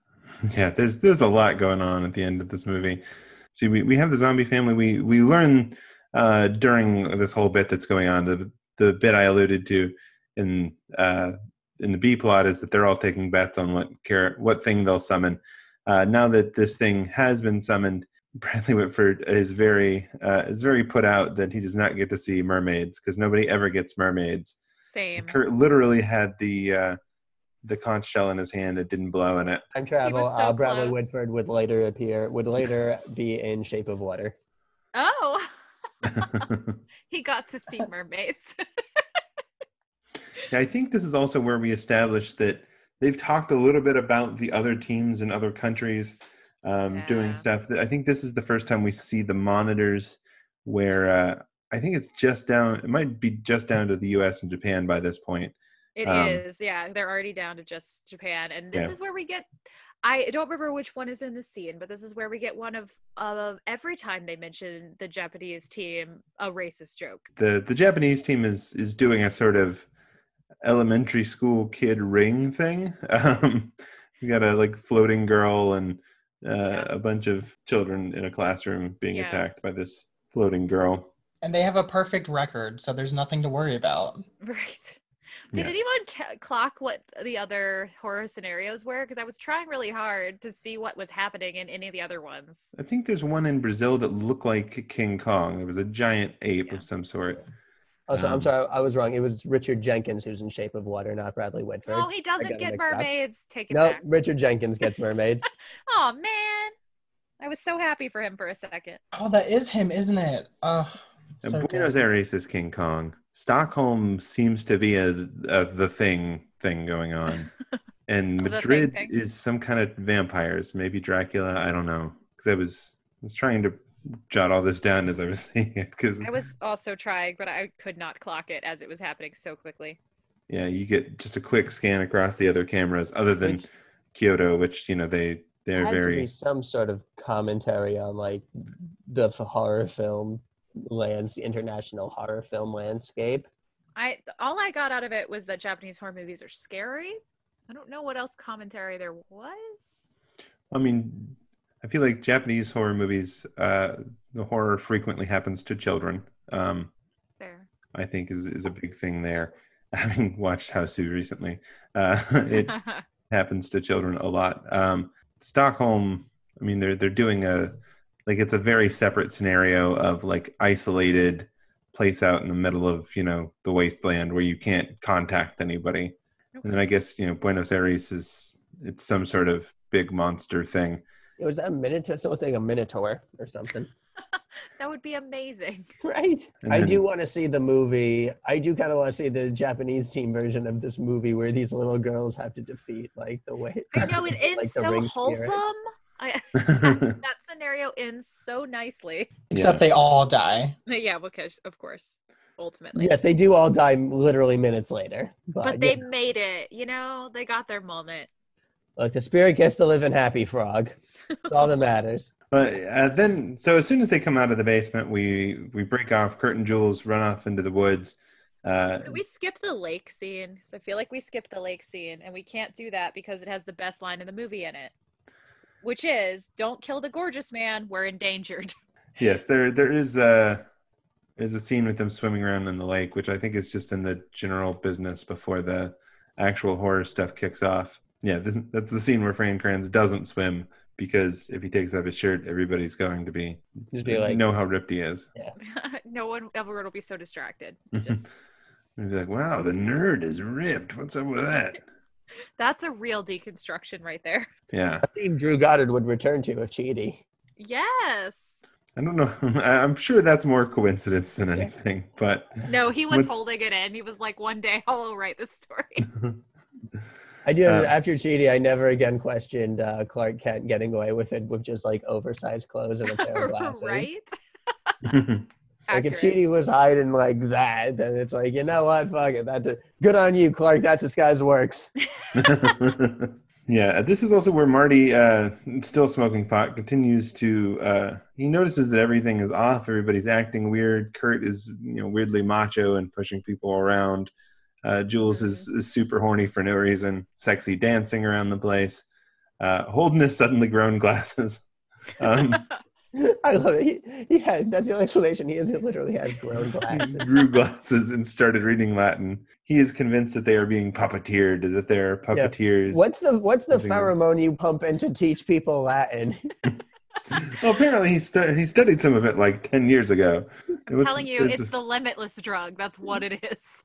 The only explanation. Yeah, Marty, so, Marty goes for some Pop Tarts. So that's uh, cabin in the woods food right there. so we, we get the, the scene with Kurt and Jules in the woods where they are uh, literally being gaslighted. Um, Yeah. They, so uh, uncomfortable. you know, Kurt is trying to to convince Jules to have sex out there, and she says it's it's too cold, so they turn up the heat, and then they pump in the pheromones, and then they they turn on they turn up the moon, I guess. Um, I guess so so. it's, it's more lit in the area, and then they they go have a, a sexy roll around in the grass. like I know they're being like chemically gassed to be dumb, but I do remember thinking like, ah yes, this is what I also do when multiple open bedrooms are available. Right. Go outside to a damp, dirty forest to fuck. Yeah, like they turned up the moon in that section on where the, I guess they're supposed to go to have sex, and uh, I was like, yeah, it doesn't look more inviting now. It just you can actually see that it's just like fucking fairy rings. and- I have to imagine that the rest of the year they use this all for Truman style, like Truman Show style operations. Oh yeah, what do they do the rest of the year? Are they just prepping? Like what what's happening? That's a really good question. Did they ever make clear that it's like an annual thing? Like Yeah, I feel like yeah, right? Is it Did annual every or is it like constantly doing this every other week? I thought it was um, annually. It Yeah, might maybe it was in the script. No, I'm pretty sure I'm pretty sure it's annually. Okay. Mm. Okay. Um, and the part where he, he's like, "We're all alone," and then it just cuts to everyone watching them. Oh, and that has another definitely Joss Whedon wrote this line of your basic human needs disgust me. Oh yeah. Yeah, they're they're all Oh yeah. watching somebody who doesn't know that they're being watched. You Did you guys like that. notice Curtis acting like a wolf when he was going down on Jules? No. He growls at her. Oh gosh. That's the pheromone misc. That's what it does. Either that It or that's really just that's just Chris does just- Hemsworth. That's just how he does. It really does speak Oh. to Chris Hemsworth's charisma that we cared about him so much that we all agreed to pretend to care about Liam. Aw. I forgot about Liam until right now. Right, exactly. Like our reaction to Liam Hemsworth is like, look, if this is what we got to do to get more of Chris, we'll pretend. Like we'll pretend. Like yeah, Liam, we care about you too. Chris, That's just be in more stuff, please. Poor Liam. Li- Poor Liam's Liam. fine. He is perfectly adequate. He's he's not as uh, good as second Amel brother, but um, Team Gale all the way, or Team No. Peeta. I was gonna say I was I about to fight. I was gonna throw down. I, I forget. Like Peeta is the one that's not Liam, right? Yeah. Yes, then Team Peeta. Yeah, yeah, yeah. Agree. Team Team Peeta bread. Team pita bread. is it the good place? What? Yeah, where she's dating the extra Hemsworth brother. She is. Yes, she dates Yes. the extra Hemsworth brother. It's the funniest bit. And the fictional extra Hemsworth brother, not the real life extra Hemsworth brother who's on Which there is Westworld. which Yeah. of, of which there is. Yeah. Yeah, this is the fourth Hemsworth brother, who's also Uh, incredibly attractive, Yes, um, but is but not. feels any the- inadequate because Hemsworths. They have sex in the woods. We get gratuitous nudity. Apparently, as part of the ritual, there has to be gratuitous nudity. Um, yes, because the old ones want what they want. Apparently, And this is very much another instance of the movie trying to have its cake and eating it too. this is probably the not biggest succeed. Yeah. instance of it, where it's like, look, we get it, we're doing it, but also here is it, here it is. That this is the thing. Yeah. I love the shot of her hand getting stabbed where it just just pans into it and I just love it. It's very good. Like as soon as the horror starts happening, it gets really interesting and good. I think. Yeah, because it does a real like panning out from the sex scene of like, oh, she grabs the grass because you know she's having a great time, and then they just stab a knife into her hand. She's having a great time. She's having a great time. That's that's what Joss Whedon calls him, having a great. oh, oh, I hate everything. Oh. Nope, nope, nope. I'm gonna have to rewatch Anna and the Apocalypse 12 times to make up for this, and I have you know. Yeah, they. This is then the first uh the first use of the poorly defined bear trap attack, uh, which is where you throw a bear trap Oh. at somebody and it sticks to them, but it doesn't close, and then you don't have to reopen it because like This is I'm not a hunter, but I did grow up in the country, and I know bear traps are, are really strong, and it takes a lot of force to like open one.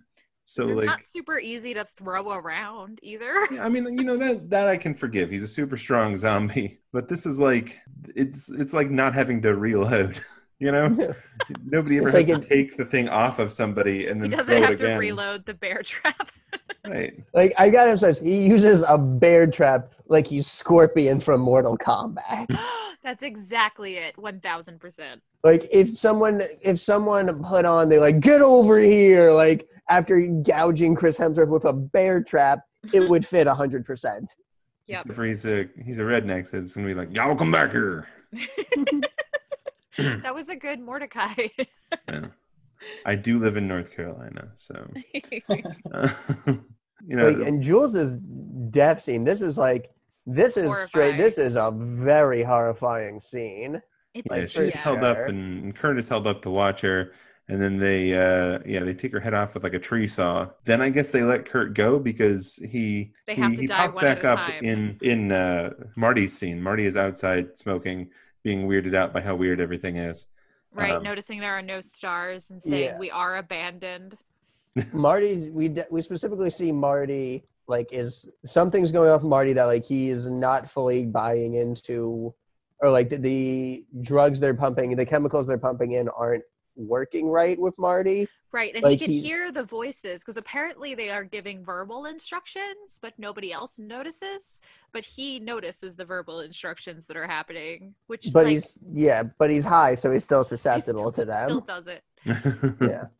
Also, somewhere in this bit is where we see the first of the sigils. I guess what we'll, what we'll learn later is the horror sigil, um, where you know somebody in the office pulls a handle and blood runs into this sigil in the, the shape of a you know archetype from horror movies. Now Yeah. I want to know whose blood they're using because it, there's no way they got her blood that quickly. but I guess they just have all this like magic absorbing ground that the, probably was made by Amy Acker because she does all the making of things. Uh, Of course, she's they- Amy Acker. You're What right.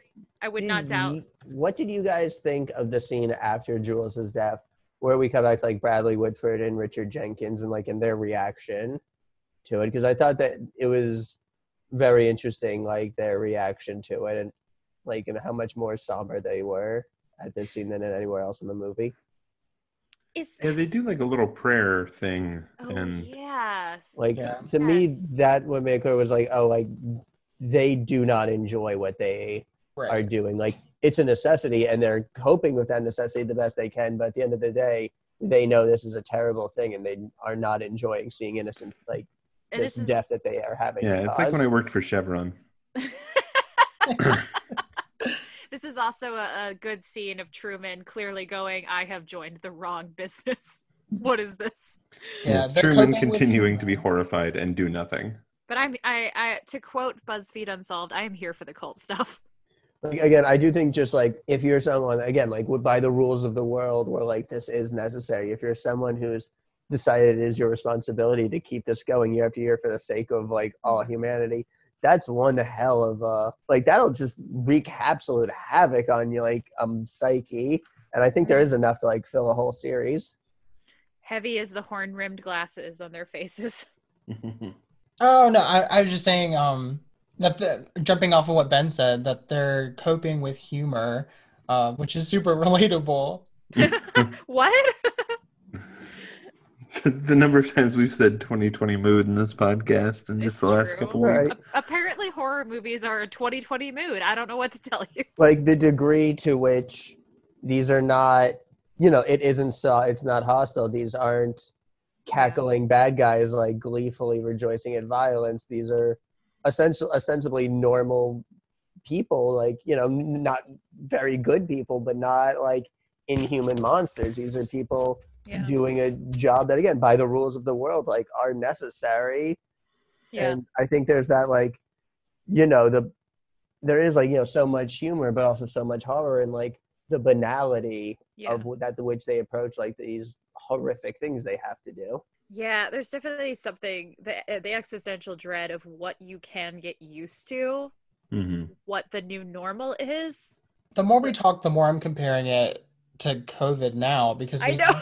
we have people being like, we just need to open up the country and just let the people who are gonna die die. and i do think that is kind of like to a degree what amy acker's role as being like a person the person like in between Yeah. truman and jenkins slash whitford Right, because she gets to do just as many bad things, but pretend to be morally superior about it. Um, which is why she's actually my least favorite in this movie. Not gonna lie. versus i No, I'm sorry. Holden is. Holden yeah is. like I forgot for a second. After this, uh, Marty is sitting around looking up at the sky, and uh, he is about to get stabbed by the one-armed zombie girl who wrote the diary, ostensibly. When Kurt stumbles up and grabs him to pull him back into the cabin and shoves the one-armed zombie girl out of the way. Um, A That's great just- he scene. straight up clotheslines her yeah. Really, he really does. He's kind of. I feel of bad for the little zombie girl. Like she's Do having a rough you? time. I love I that do. shot too, just because you're you're expecting the little girl to do something, and then Kurt just comes out of nowhere. it's kind of funny from like almost like a sports blooper kind of way to the way it's just Chris Hemsworth just like not even intentionally like not even seeing just like turning around running and just wrecking somebody so tiny I think it says a lot about the friend group that no one assumes Curtis murdered Jules right away. They're just like, what happened? Like, I would have been like, dude, what did you do to her? I I'm concerned to which of our friends you would immediately ask if they murdered their partner, TJ. I'm looking at you, Chris. I I'm what, just what partner? exactly Oh. murdered them allegedly Uh, okay, uh, Chris is murdering aside. Uh, Marty and Kurt run back into the house. It's busted into by the giant evil zombies, you know, led by Bear Trap Man, and uh, who Bear throws Man. Jules' head at Dana. It's just the just the perfect horror movie energy right there. It really is. It bounces and splatters the camera. We get both. Kurt is still making good decisions. He wants them all to stick together. So apparently they, like Ben was alluding to earlier, put in The some split up put in some dumbass gas. dumbass gas. and Kurt's like, you know what? I was wrong. Let's split up and go to our rooms individually. So they all go in, and then they're all locked into their rooms. Um, and as the zombies try to get in their opportunely low windows, It's almost like this house was designed for this. And almost. take take a drink every time Marty says, "What the fuck?" You would be dead. Yeah, Yeah. you you can't you will not survive that. I do love that he's like he. Is this when he finds the camera? It is, Yeah, he right? this knocks over a lamp and camera. finds that there's a camera inside of it. And they're like, Mm. "Don't worry about it. He'll be dead in like five minutes anyway. We don't need to take care of this." to be fair, reality TV is a really good guess. It's Mhm. very close. Yeah, I mean, It's fair to assume Ashton Kutcher is just gonna like jump out at any time. Ashton Kutcher has. that's a real horror friends. movie for me. yeah, that, This that's time it's for real. there. Are, there are no there are no zombies or equivalent that would horrify me as much as realizing I was being punked by Ashton Kutcher on, on television. Ugh, no, thank you. Um, And then we get the bong, the first bong payoff here, where he fights the zombie with it. this bong. This bong does more heavy lifting in the movie than our actual final girl. Just throwing it out there. the bong is the final girl. The bong is the final girl. Ah! yeah, Marty eventually gets dragged out the window um, and disappears into the distance where we see blood flying and screaming. Um, in the meantime, He's Uh, totally dead. Totally dead. We will never see him Yeah. again. yes, because people who We hear a die off screen are definitely dead. Well, for the, and again, I, just to set up just how dead he is. Let's see. He has been impaled in the spine with a trowel, and then dragged off, and within seconds we hear multiple stab wounds. Mhm. Presumably, it was him hacking the zombie. Yeah. Is what we learned. Yep, which is apparently how that goes. Within after a mere, a mere seconds after being stabbed I in the guess- spine with I a guess the bong also is a knife. Yeah, th- makes sense. the other side of the bong is just a knife. That's, that's just the that's just the name of the weed he's smoking. It's knife. Um, Yeah, so- spo- spoilers for our recap. Uh, not the end of Marty. Marty is not done being the protagonist of the um, movie. Honestly, Yeah. did you? So originally, did you think he was dead? I really, I did. I, did too. absolutely did. Yeah. I'm did like, too. he's been stabbed. Like he's been stabbed so bad. We just heard all these stabbing noises. It's like, you know, it's not like they showed Jules getting her head fully cut off. Like, right. Yeah, I thought I thought he was dead too. And Yeah, I feel like I thought he he was- got I feel like he got his moment with the bong. So like it felt like his character had served his purpose, yeah, I um, agree. but Yeah. apparently not. And when he does come back, it was definitely a big like, whoa, like moment. yeah, Because I don't know. What make sure to watch the movie before you listen to this podcast. it's way too late to say that. I mean, to be fair, this movie is like nine years old. To be fair, we spoil every movie. I don't. We do. Like, if you've listened this far, you know that. So yeah, this is where Dana is also about to be dragged out the window by zombies uh, when uh, Holden saves the day by breaking through the the one way the two way window and uh, pulling her into his room, and then they, she discovers that there is a trap door in the room, and they uh, Yes. find their way down into the black room, which was alluded to in the the diary as the torture room where this head zombie kills people. I want to know what this room would have been if they picked the merman. Oh, it would have. I have guess just it's just underwater, water. right? Yeah, I was gonna say you just fall into water. it's like a little tunnel, like in the zoo. I'm hoping that like if they picked the little ballet girl, they would have gone in. It would have been like the secret underground cabaret. Oh, it's amazing! It's just they fall down, but they fall into like theater Now- seats. During this whole like escape from the house scene, do they know that Mar- that Marty is already quote unquote dead? Because How I don't do they think know? ma- I don't believe they make any attempt to rescue Well, him. no, so they- they at the say point it. that they say it. Uh, Kurt, uh, after they get it, right? Kurt, He's- Kurt says, "Oh, Marty's gone. They got him." But how does he know Oh. that? Right. Yeah, because later he goes for Jules, and I was like, "What about Marty?" I know. Yeah. But truly, like, how did he know that? No one was around. I mean, I guess that there is a portion of the scene where um, Kurt is off screen, and I guess if he had just like gone to Marty's room and seen like, oh, the window, like he's gone and like the window's totally broken and smashed. he like, has been inhaling dumbass gas, so it's Yeah. probably he's not making his best choice. It's like, right oh, dumbass gas, window smash, friend gone. They got him. Yeah, we don't really know how window Kurt gets there because it's, I guess, not important to the plot. No, Kurt is constantly just appearing and disappearing with no explanation. Yeah, we don't know how Kurt gets away from the zombies in the woods. I guess they just let him go. We don't know how he gets to the basement uh, because he No. just he As just we- arrives in time to save them from the giant zombie. As we find out later with Kurt and his cousin who may or may not exist, there's a lot about like immediately before this movie regarding Kurt that we do not know. yeah, there's a whole like version of this movie where the characters are like changing at not the same rate, and so they actually notice it. That would What be if he had been in on it? That would have been a good. Yeah, like as a knowing human sacrifice who like led his friends into it. that would have been a great. And how did they at the at one point they're like, I don't even think he had a cousin. How did they do that? I How- have no idea. Like TJ, I don't know if you have a cousin. Yeah, I don't think it's really like Who neither knows of his that? parents had siblings who then had kids. You don't fucking know. But like How he would would know know, he would know if he had a cousin. Like he's like, Is oh it- my my cousin recommended this place. Like how did they make him think he had a cousin? That's ama- he like got a call one day and it was like surprise. I just took 23 and me and I found out we're cousins. Maybe just You wanna himbo energy.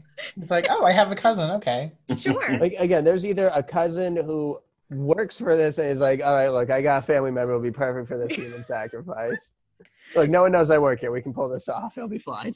Yeah. Or Maybe Again, he's I- from one I of feel- those families that's like really sprawling. Cause like my extended family, if somebody told me I had a cousin I didn't know about, I'd be like, okay, that seems right. I feel like Curt being in on it works really well for that like theoretical version where it all it's all like a ritual is like a big like and like big big reveal twist. It would be good. Maybe Yeah. if he had And it's been more as psychological. If he had been as famous as he was after Thor, maybe I they would have given him a bigger role.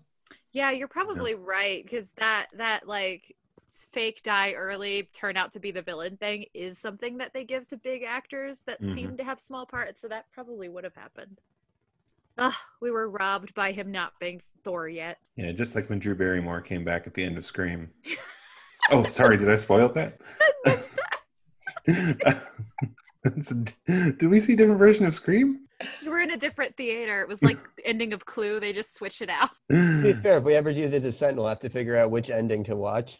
Ooh, are there multiple de- uh, descent endings? I do not- Yes, I know uh, nothing. in the the US was like, yeah, this original British version is too scary. What if we make it like less scary? Fascinating.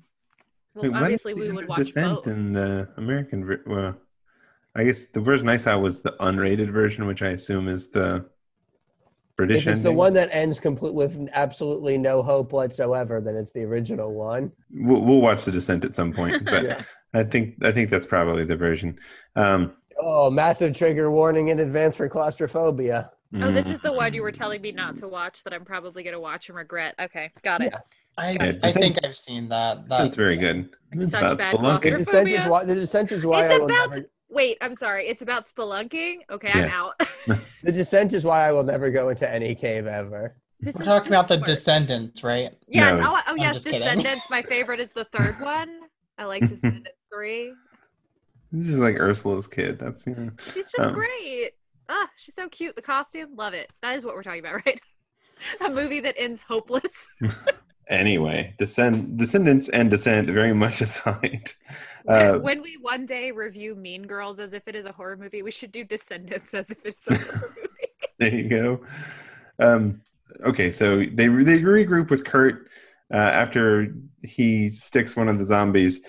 Holden, Curt, and Dana make it back to the camper, and they're gonna they're gonna run out. They're headed to the cave. They're gonna get out of here, and this is where we get Sitterson and Hadley discovering that uh, the cave isn't blown up. The cave is supposed to be blown up so that they can't get out. And it looks like they might escape. And if they escape, then the world is going to end. So Sitterson has to run down to engineering and very dramatically move some wires around um, to and a blow up hot the cave at the wire the moment. explosion. Yeah, he Of has to this hot wire cave. I love this sequence because I don't know who to root for. I know. I, I felt the same way because you want them to succeed, and then you're like, wait, no, I don't. Yeah. Um, yeah. So the the it, is uh, a, it is a very interesting bit of tension building in that regard of like where you're rooting for both sides to succeed yet fail. But How did they know? Like, let's say they blew the cave and they didn't get out of the cave in time and they died. Did they suffer enough? Like, how, I don't know. Like, Oh, that's such a good question. Would that have messed it up too? Right. She had to. She had to die last, so that would assume. oh, that's Yeah. true. Right. Yeah, there's a lot of. There is a lot of ways this could go wrong. this is uh the demon lawyer has been hard at work in this movie as well. It's, it's Demon Lawyer has really been at it. Demon lawyer is our favorite character. I feel like the demon Lawyer almost Okay. makes sense in that mo- in this movie since like the rules of the ritual is like the whole is like kind of like Are y- are you suggesting the Demon Lawyer does not make sense in Jennifer's body? Because take it back. Joss Whedon has a whole show about demon lawyers. Yep. Uh, so yeah, they they blow the thing and they they start to back up out of the cave, and uh, Curt makes the discovery that he still has uh, Chekhov's uh, motocross bike, so he can jump across the gap to the other side of this thing on on the other side of the cave. So he's gonna gonna take a I- big jump at it. I would like to put forth this scene as the funniest scene in the whole movie. It's I very funny. die every oh my god the This first the time I lost my mind watching it, it was so funny. And I wasn't, because I did actually kind of like Curt's character. I wasn't expecting to find it so funny when he dies. The funniest Like, you part know too is that it turns into a dramatic sports movie for about thirty seconds beforehand, His where he's gonna make this jump. He is gonna save them.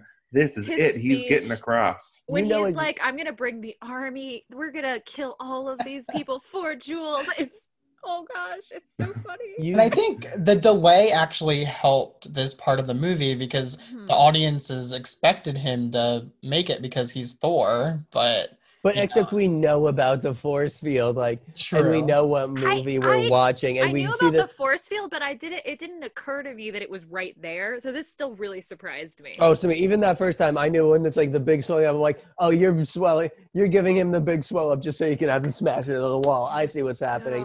And even funny. knowing it was coming, it still just was so. fu- The way And- he just he bounces down the wall and just hits Yeah, it over hits and the force over and over several again. times on the, the way music cue too. It's like so heroic, and then just like, Bam! Just oh, I will never recover. Is this around the time So where we get the where the the little Japanese girls succeed, um, and we get them just going "fuck you, fuck you"? I that part And gets that me. scene is really funny too. Yeah, I think this is right here. Yeah, we see back at the at the lab that the little Japanese girls somehow managed to transfer the spirit of this angry girl into a happy frog, so that they can all survive and live happily ever after. and thus the evil has been defeated. Meme was born. It was so good. It was Yeah. so good.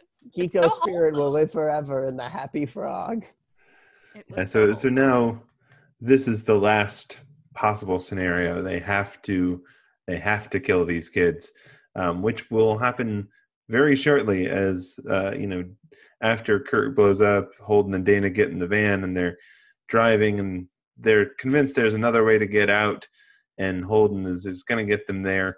And then Holden gets Well, stabbed. they're not through the convinced, right? Because this is the scene where Dana's like, "There, we are being puppet mastered, and we can't succeed." She Yeah, like has Dana- full, full learned helplessness at this point. She's like, "There's nothing we can do." Dana is in full on is correct, but is also in a full on psychological breakdown. She's like, That I point. should have been hitting that bong. right. That Yeah. said, Holden does pull my other favorite chip move to totally gaslight her and be like, "No, you're crazy." Yeah, there's got to be a way we can get out of this. And then he immediately gets stabbed through the through the seat and the throat.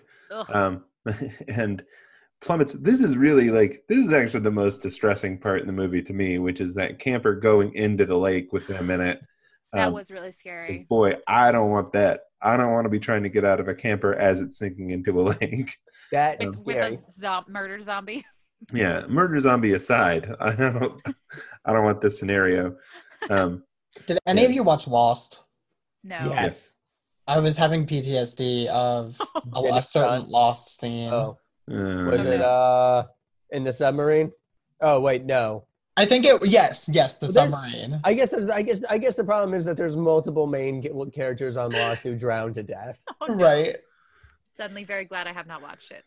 Yeah, so uh, Holden is dead, a- and uh, Dana is now swimming to shore.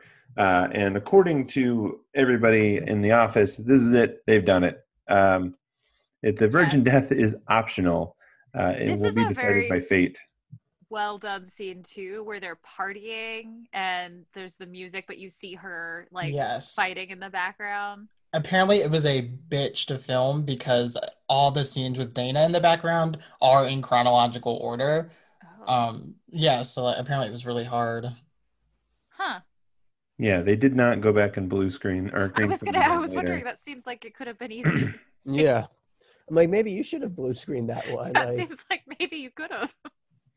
Yeah, And the But, uh, transition here, um, from the lake to the party with Yeah. the that the was it a beer bottle or something coming Champagne. Yeah, the Right. champagne. The transitions in this movie are just so good. They are. yeah, it's it's a real like tonal shift suddenly. Um, when to like she is What- still being stalked by this giant zombie with uh, the inexplicable bear trap in the background. Um, right. And this is when he says he was kind of rooting for her because she has so much heart, which no. Then he He goes. Tequila, tequila is my lady. right. Like, because he's like, for five Oh. seconds feels bad, but Right. then alcohol. If you ever like, watch he has this the movie- line like, where she says like the death is optional. Like the important part is that she suffers, and it's just, Yeah. just like that's a big. That's a big. I feel like that's just like a condemnation of horror movies in general. That like it is Yeah. us perversely demand like demanding ritualistic suffering from Yeah. Yeah. characters. Next time we watch this, we're gonna get together, bring a bong, some Pop Tarts, and tequila. there you go. That's the perfect It's recipe. all the this all the food that's mentioned in the thing. Uh, is is wait, does a bong count as food, Jeremy? I mean, you, I've never. it's a, a thermos and a bong. I don't know. There's a. I have many questions. That is not a. That is not a whole What meal. You need to eat more food. What if we compromise and we make weed pop tarts? Okay, compromise accepted. There's whole, there's some wholesome calories in there. I was there. about to I was about to say something about edibles, but you know, I don't, you, would- you wouldn't use a bong for edibles. But that's was beside the point. What are you storing the edibles in the bong, Jeremy? I think you're doing this wrong. I've never done weed. I'm a good good. boy. Yeah, Okay. it's gonna have some some warm weed soup in the thermos, I guess. oh, okay. I have not done weed this hour. I I've also not done the weed, so sad. TJ, are we boring? No. Okay, thanks. I've I've never, I I've never never really uh, done done the weed. I am boring, I guess, but I'm also right, I guess I'm just the fucking degenerate then in the group. I like how this has turned into Hi, my name is Jeremy. I've never done the weed. Right. Hi. Jeremy. Hi, my name's Ben, and I get fucked up like a normal person. God damn it! Oh Uh, no, I have. Oh no, I. So that, I'm. I'm. I'm a. I'm a total degenerate. I'm a bad influence on people. yeah. See, see, for me, it was always like all the people I knew, all the people I've been friends with and, and known that smoked were like potheads. They were just always smoking, and that's not a like thing I want to work my way into. like did they talk about puppeteering all the time? always. Are are we in the scenario? Please Yes. tell us. Yes, that's that's no, it. that's. Oh god, that's for when we do uh, being John Malkovich. No. uh, so yeah, this is actually we get another tonal transition here, which is the red phone starts ringing, and everybody Oh. stops to look at the red So- phone. I have a question here because there's this. This did not follow for me. So TJ, since you've read the script, maybe you can explain Mhm. it.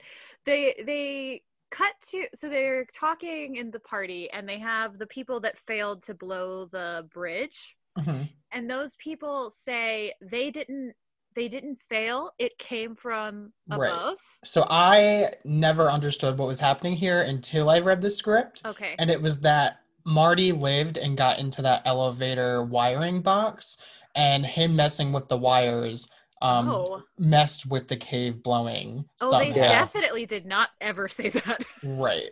It wasn't. softly implied. Yeah, that was the that when they said like someone was messing around with it. It was like, oh well, we do see Marty futzing around later with it. So yeah, I, I thought that might have been the explanation, but I do like knowing from the script that that is actually what it is. Yeah, it, I feel like that was maybe too subtle in a movie that is otherwise not that subtle.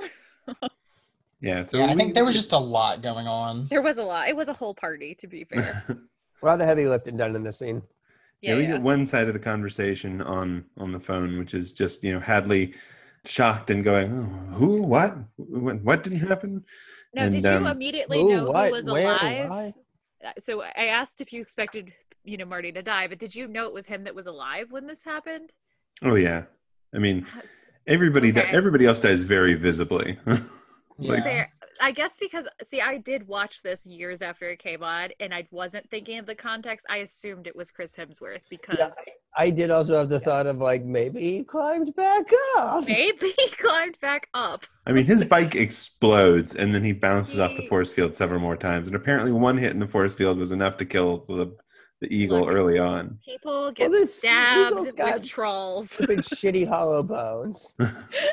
People. I don't know why I'm just rag. I don't know why I'm ragging on bone evolution that allowed for flight. I don't know. You're really coming for the birds. Curtis is fine. He'll walk it off. He'll be fine. His Yeah. abs protected him. I will say this: if it was a Marvel movie, this definitely would have been like the recurring joke where Thor just like smashes into a surface and everything, and we see his cheek get all like pressed up. Uh, exactly. That happens in every Thor. That happens in every Thor movie. Really does. Yeah, and then of course, uh, this is where Marty does return. The uh, bear trap zombie reaches back to finally kill Dana and is blocked by the The bong. uh, the bong, uh, okay, which the real is more protagonist of powerful? this movie, the bong. Which is more powerful, the bong in this movie or the candy cane in Anna and the Apocalypse? Hmm. I, get, I Hmm. still gotta give it to the candy cane. That did a lot Right. more. Like that did. A, I feel like the offense that had a lot more offense to It it. did. It took out more zombies. There were yeah, like I additional feel like, their, I zombies. feel like their defense is equal, and then the candy cane had better offense. Uh, we're talking about Joss Whedon, so I have to say that Anna and the Apocalypse is super Buffy the musical, especially that uh, number at the end when she's uh, fighting to the stage. Super I can Buffy. agree I with mean- this because I have seen that one episode. You have to give credit to Anna and the Apocalypse just for being High School Musical meets Dead Rising. I will always give credit to Anna and the Apocalypse, and I'm excited that I've made us talk about it again. Yeah, I mean the difference between Anna and the Apocalypse and Buffy the Vampire Slayer is that there are any teenage male characters in Anna and the Apocalypse that we care about. It's true. Yeah. Ben Wiggins make an album. Thank you. What up, Ben Wiggins? 2020. Have we creeped you out yet with our podcast? If not, we'll get there. Ben Wiggins has blocked us all on Twitter at this point. Uh, yeah, because I, I feel like uh, Ben Wiggins has has quite a uh, much much bigger ups than Nicholas Brendon, in my personal personal opinion at this point. Oh yeah. Yeah, Nicholas Brendon, who has been arrested at multiple Comic Cons at which he was a guest for fighting people. Um, Wait, what? Wow, what? Oh yeah, Xander gets into fistfights at uh, drunken fistfights at Comic Cons. Thank you for telling me it was Xander so I could stop pretending I knew who you were talking about. Yeah, yeah. Yeah. Xander's a wife beater nowadays. Ooh, yikes. Oh really? no. Is he? I will have Oh. to say, if you go to personal life, the legal issues section is real long. Uh, That's Yeah. never a good sign, man. Yikes. so, all right, Nicholas Brendon aside again. Um, Yeah, That's so not even uh, alleged. There are actual convictions. oh oh no, yeah, he is he has missed parts of comic conventions because he was uh, too busy being in jail. Well, we Um, mentioned David Boreanaz. When they did the Buffy 20 year reunion, David Boreanaz refused to be in the same room as him. Good. Um, so in that featurette, you'll see um, Nicholas Brendon having his own separate clips, and that's why. That's That makes sense. that reflects well on David Boreanaz. Good for you, David Boreanaz. We like you. I, I mostly like you because of BoJack, which you were not even in, but is referenced frequently. It's I- they, his house is referenced frequently in the show BoJack. I'm not gonna lie, BoJack Horseman is also my favorite David Boreanaz non-reference. I was wondering why you were being so quiet. I was like, back me up here. You don't you don't love Bones? I do. to the Bones Mobile.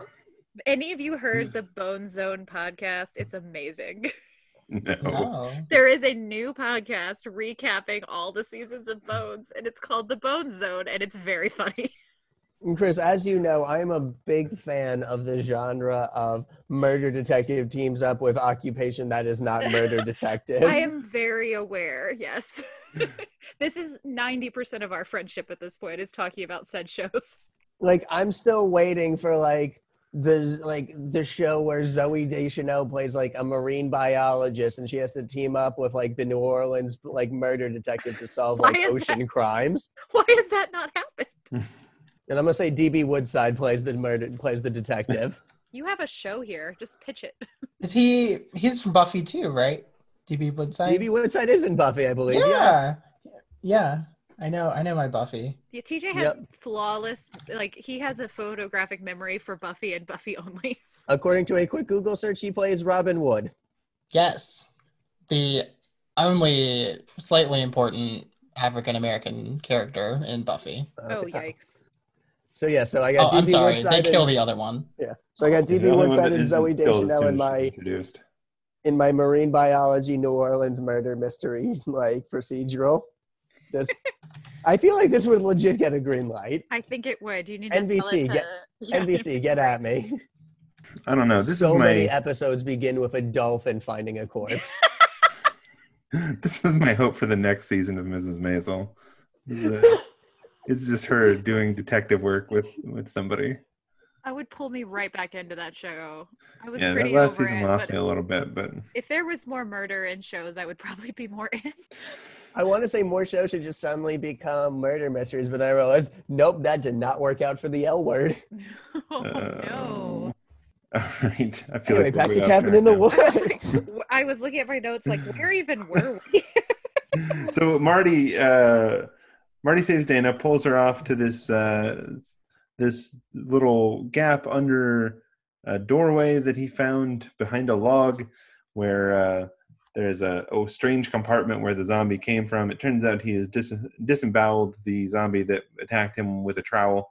Not just his butt, he like made that thing into mush. Yeah, pretty Yeah, much, except for the arm, importantly. just, just the arm. So he uh, has also figured out that there's a elevator. The elevator has no controls inside, but he can send it down. And so, since they're stuck here with zombies hunting them, they decide the only logical thing to do is set it to go down and jump in the elevator and just, just see what happens. Um, I do love the why line of her her saying, "Do we want to go down?" I love Yeah. that. yeah, which fair point, but also like, where else would you go? Yeah, and then I like his response. It's like, but the plot says we do. But also, I mean, else? to be fair, where would they go? it's, they already know they can't leave. So Yeah. down down makes It's as f- much sense as anything. It's a fair call. Yeah, they, along with the uh, zombie arm that's in there with them, uh, write it down.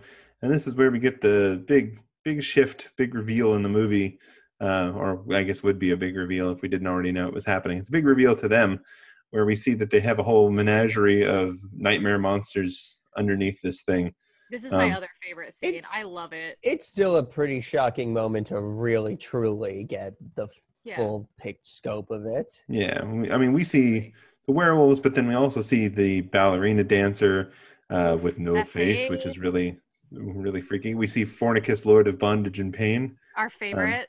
Yeah. There, there are some um, reavers from Firefly somewhere in that montage. oh, really? Yeah, there's a lot of there's a lot of crazy So- shit. there's There's, just like a straight up mechanical KKK alien guy. thing in there. Is there really? I need to go back and like actually just see the screen because there was just so much. There's some like demon surgeons. Question mark? Question mark? A transformer, which we also see attack people later, and I was like, is there a horror movie about transformers that I'm unaware of? Like the Anyone? Transformer Scorpion I mean, Re- Revenge of the Fallen was pr- was a pretty uh, traumatizing experience for me, at least. All Michael Bay Transformer movies are a little bit horror movies. yeah, this is also where uh, seeing Fornicus playing with playing with his ball. Uh, um, okay. seeing Fornicus messing with his puzzle Are puzzle we ball. still saying phrasing? Dana So what happens when Fornicus unlocked his ball? Dana realizes that they chose. They chose their monster. They That is made them really choose. Tragic. And somehow they chose uh, zombie rednecks. We discovered the base is on red alert. security guy finds them in their room and confronts them, and then is tripped up by the zombie arm. Um, Yes, way to go, zombie arm is another Yeah. good line. In this So movie. many good payoffs in this movie, including the zombie arm. I agree. Zombie arm saving the day, by which I mean dooming the entire world. Marty, realizing he's the protagonist of this movie, picks up the gun too. Um, and the SWAT teams uh, come in after Dana and Marty, and they uh, run into the the closest room they can find, which turns out to be some sort of control room for the monsters. And uh, Dana does the one thing that Dana actually does in this movie, which is Yes. she discovers that there is a button that says "Purge System," and in and before she does it, she looks at Marty for confirmation that she should do it. Um, yeah. and presses the button to purge the system, which uh, releases all of the monsters. They all pop into the elevators and show up in the, the hall at the same time to The murder effect everybody. the effect of the ding uh, of the elevator ding and the monster reveal elevator ding monster reveal is so good that Mhm. was Oh, it's like great. I There's love it. another payoff when she hits the button. She says, "Let's get this party started," which yeah was a thing from Yeah, earlier. That's right. I didn't catch that. Also, guys, bad button. Don't have that button. I can't believe a horror movie has a purge button that also released purge teenagers. Those were one of the things in the elevator.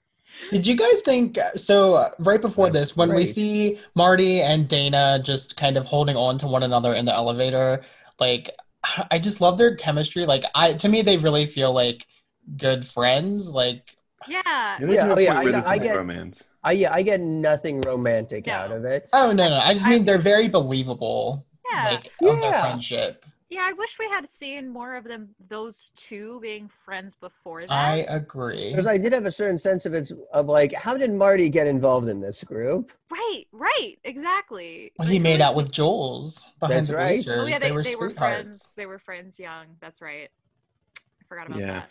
So they're they're trying to survive. Well, uh, we get to see the the guys in the control room, uh, which is being overrun. And oh boy, first the first one to go is Truman, um, who just shoots his gun And- at all the horror monsters Not- for a minute well. and then gets torn Shut up. apart. That is a bad death. No. no, I'm no. glad you're. I'm glad you were. All your moral concern led to something, Truman. Yep, you really accomplished a lot. You even got a last line. Oh wait, no, you didn't. Okay. Yeah, cap caps off to Truman, who did nothing and was there. He, We he went out. Was it scarecrows that were like attacking him? I don't even remember.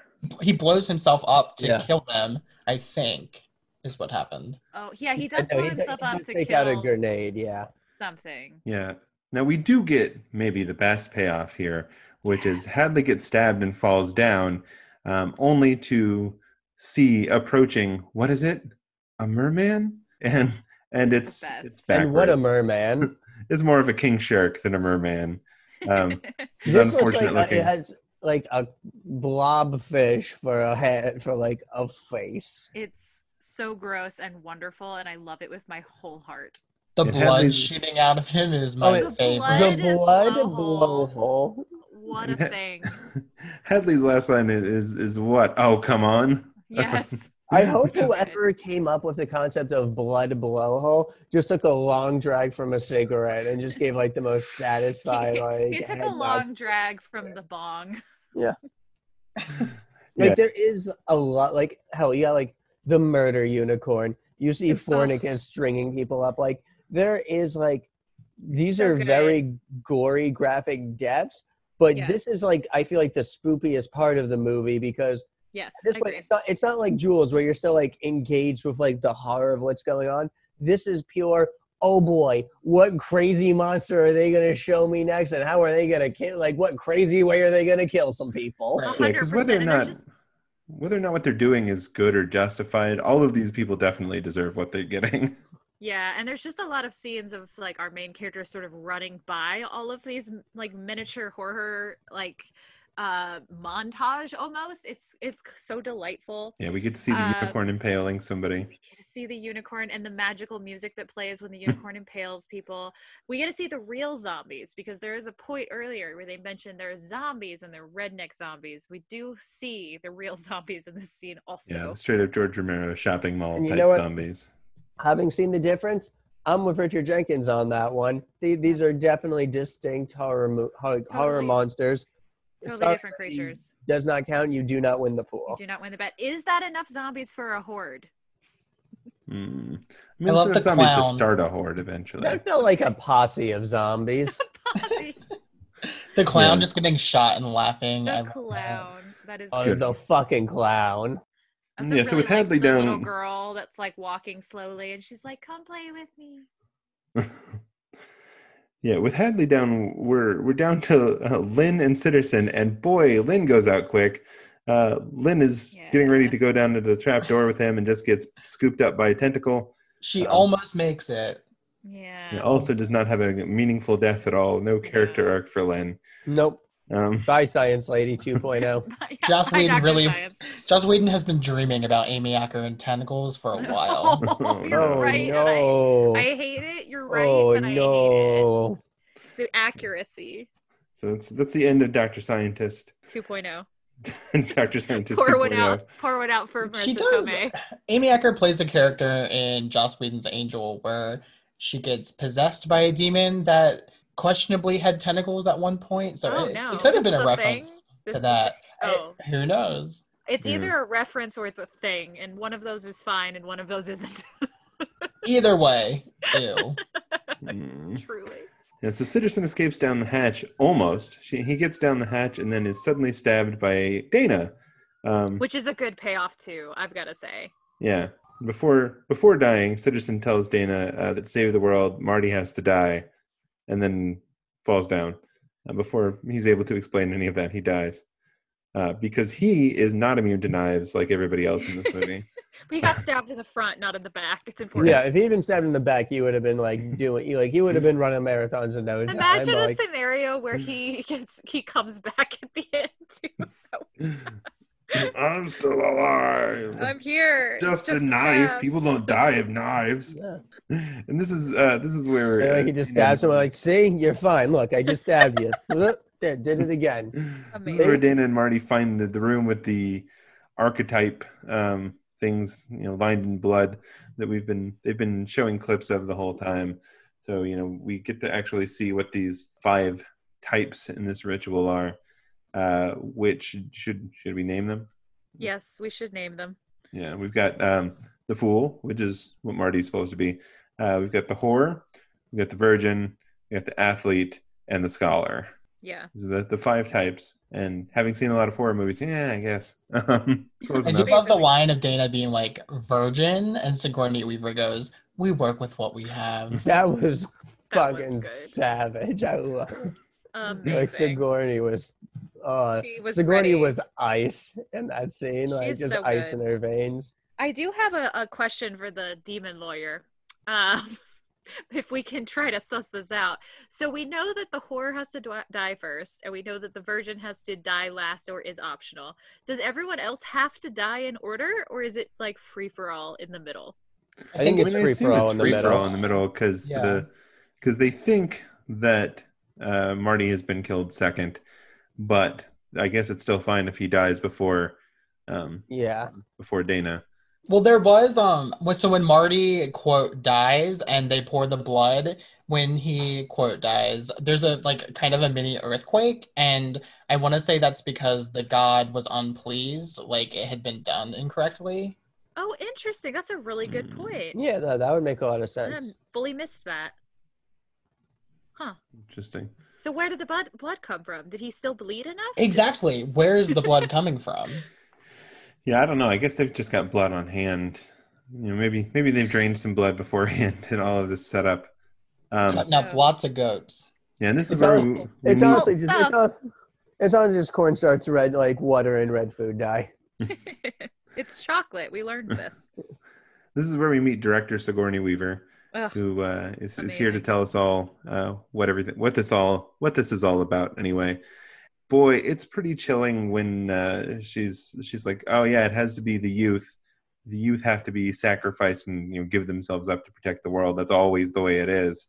Yikes. Um, Well, that was the. I mean, that's the theme that I mean to me that's the theme that like strikes so much the theme of like American horror Yeah. is this like this hatred of the youth of making the younger generation suffer that would Yeah. like to sacrifice them and then you know you think about like the sexual component that this movie tries to touch and comment on and it's like god what could be more fundamentally american than forcing a young woman to like uh, abusing her sexuality for like your own entertainment and then violently punishing her for it Yeah, hundred percent. It's yeah.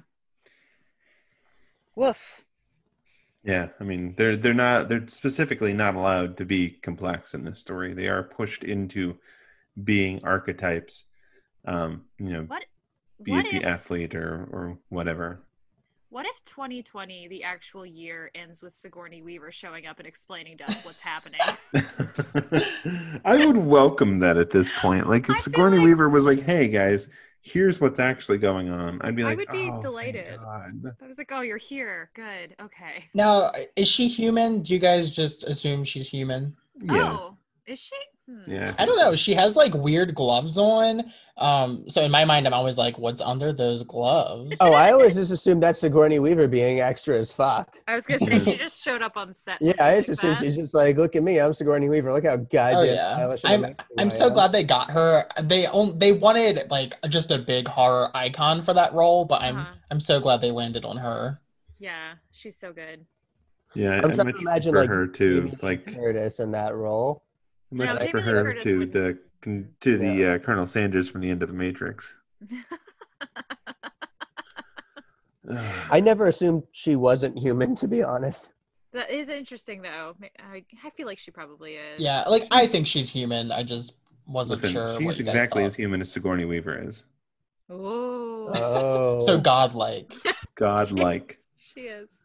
I, I, I like to imagine that this character has come from the end of the more the new Ghostbusters, where she she's revealed to be the uh, person who's who's tutoring you know the main one of the main characters there. Exactly. So do you guys think they should do you think Dana should have killed Marty? Like if it was you in that situation, do you think it was the right thing to do? I was, I was so mad at her for this because, first of all, she has no evidence that they're right. She just immediately is like, okay, which I guess might be the dumbass gas. I don't know. But, like, that's supposed to not be affecting her, right? Well, here's what kills me about this: is Sigourney Weaver is like, yeah, he has to die for this to happen, and she she takes the gun that he has given him and points it at him, but there's never any indication that she's actually going to fire it. But She is, she- you know, shaky and and not doing much.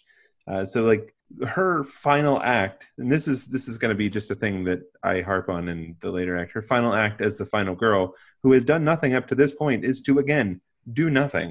Like Yeah. she doesn't make a choice. Yeah, she She instead gets bit by a doesn't have werewolf. I was surprised by just a that like Mar- I was a little surprised that Marty never even considered like, oh, maybe I should die to like save the world. Right. And I was a little surprised by like again, like she points the gun at Marty and he just goes like, "Oh, how dare you? You are so objectively in the wrong." And then she immediately goes like, "Oh, I was objectively in the wrong." I'm like, there was a legitimate argument to be Yeah, made here. like- Like, And this is why I brought up Marty's line earlier. Like they established very firmly that he does think society needs to crumble. So like yeah.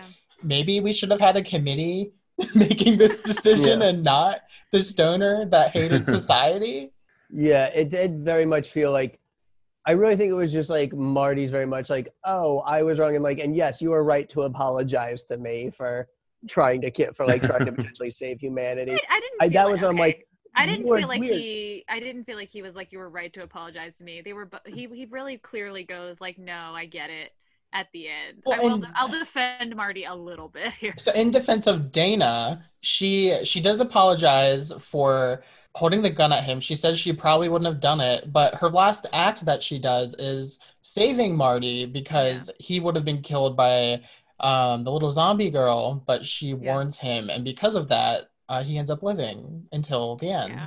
Yeah, the Yeah. little I, I do like the the little zombie girl appearing in this scene because what's happening is Marty is fighting the the director who wants to kill him, and this little zombie girl who has been limping behind along Yeah. behind them, trying to kill them the whole time, finally shows back up in this scene and is there to kill Marty. Dana warns him. He, he rolls over, and instead, the zombie girl stabs the director, and then Marty kicks both of them off the platform. It is a great payoff for Yes. Zombie Girl. I really She's been enjoyed very that. slowly limping behind them the whole time. Yeah, that was a great- she that was was a great- trying. That was, was great. trying Uh, so hard. check off Zombie Girl. Check off Zombie Girl. And little zombie girl, her name is Patience. I Oh yes, patience Yes. Buckner. So this is a, this idea of like whether to have sacrificed Marty or not is sort of an interesting idea in the movie when you consider that he goes on to make The Good Place, which is fundamentally about debating those exact type of questions. Yeah. So let's say, okay, you guys, you know that these gods are gonna kill everyone if you don't kill Marty. Do you kill him? Yes or no? I think I couldn't, even if it was the right decision. Mhm. I'd, I'd probably kill Marty. I mean, I'm, I, I think I'm going to talk I mean- Marty. I'm going to try and talk Marty into killing himself. Well, whoa, that is Yeah. so much darker. yeah, that's way darker. If, it, if it's me, if it's me, I'm letting him talk to the director. I'm just pulling the trigger. Like wait, he doesn't even know what's happening. Like So, just like, done. No in this pain, just no betrayal. Just Ben is like just letting him down easy, and you are sitting there gaslighting him. I'm not gaslighting him. I'm, I'm I was talking so facts worried. with him. I'm like, I so was so worried about my answer until I heard Jeremy's. I'm, I'm with what I'm saying. What I'm saying is there is no way that either of them is getting out of this place alive, whether there are giant gods underneath them or not. Right? Like there is an army of monsters between them and the door. we know that the director is right, but she doesn't know. That's the part that I that I got stuck on. Is that you But neither of them are getting out of there alive either way. Like But yeah, but exactly. But they she released all of the monsters. So this could very easily be the other classic horror movie scenario where she could have sacrificed her friend and then surprise, eh, you know, she still dies, right? Like there there's no way she knew that it was the right choice to kill him. I don't know, but she's convinced by the end though, because she says, maybe you're right, maybe society does need to crumble. Like, so they have her convinced, but she's just kind of accepted that, Yeah. you know. Again, I feel like I feel like it's interesting just and I feel and I don't want to say that it's like, oh, I don't like the nihilism of the ending doesn't work just like on its face. I just feel like to really earn this whole like, yeah, fucking just burn everything down. I just feel like it was a little too much for this movie to chew. Like it was a little too big a bite. I don't know. So usually I don't like a bleak ending. Um, and honestly, we've watched three horror movies with a rather uplifting tones at the end. So this is kind of our first one that's like really bleak. Um, I don't know if I find it bleak. To me, it, to me, it's bittersweet in the way that humanity is ending, but the old these gods or old ones, this new species is gonna have a chance um, to maybe do better than we did. But so are in they? a way, Are they not the ones that were orchestrating all of this though? so they're not better. Yeah, They're apparently for it. these new higher beings, they're still pretty into just like tits and murder. right. So we yeah, because and and the creatures, all of the monsters are established as having been from the old world. I don't think it's good. I don't think what's happening next is good. right? So I'm on team convince Marty to probably kill himself for the greater good. I, I mean, I'm on- at this point, like you said, Chris, it's like no one's getting out of here alive. What's better, like falling into the infinite pit, like bullet to the head, or any one of the monster horrors? Like, Yeah, I see. It's, I think the only it's tough because the fact that they don't give Dana any agency in this whole movie is it has what no agency. it's what makes this not work because I think there is a scenario in which she is taking her agency here and not being played as a puppet, yeah, but it doesn't quite. It's mostly like she just does what Marty tells her to do. yeah, it's like I feel like her big. The closest she comes to making a decision is to not make a decision.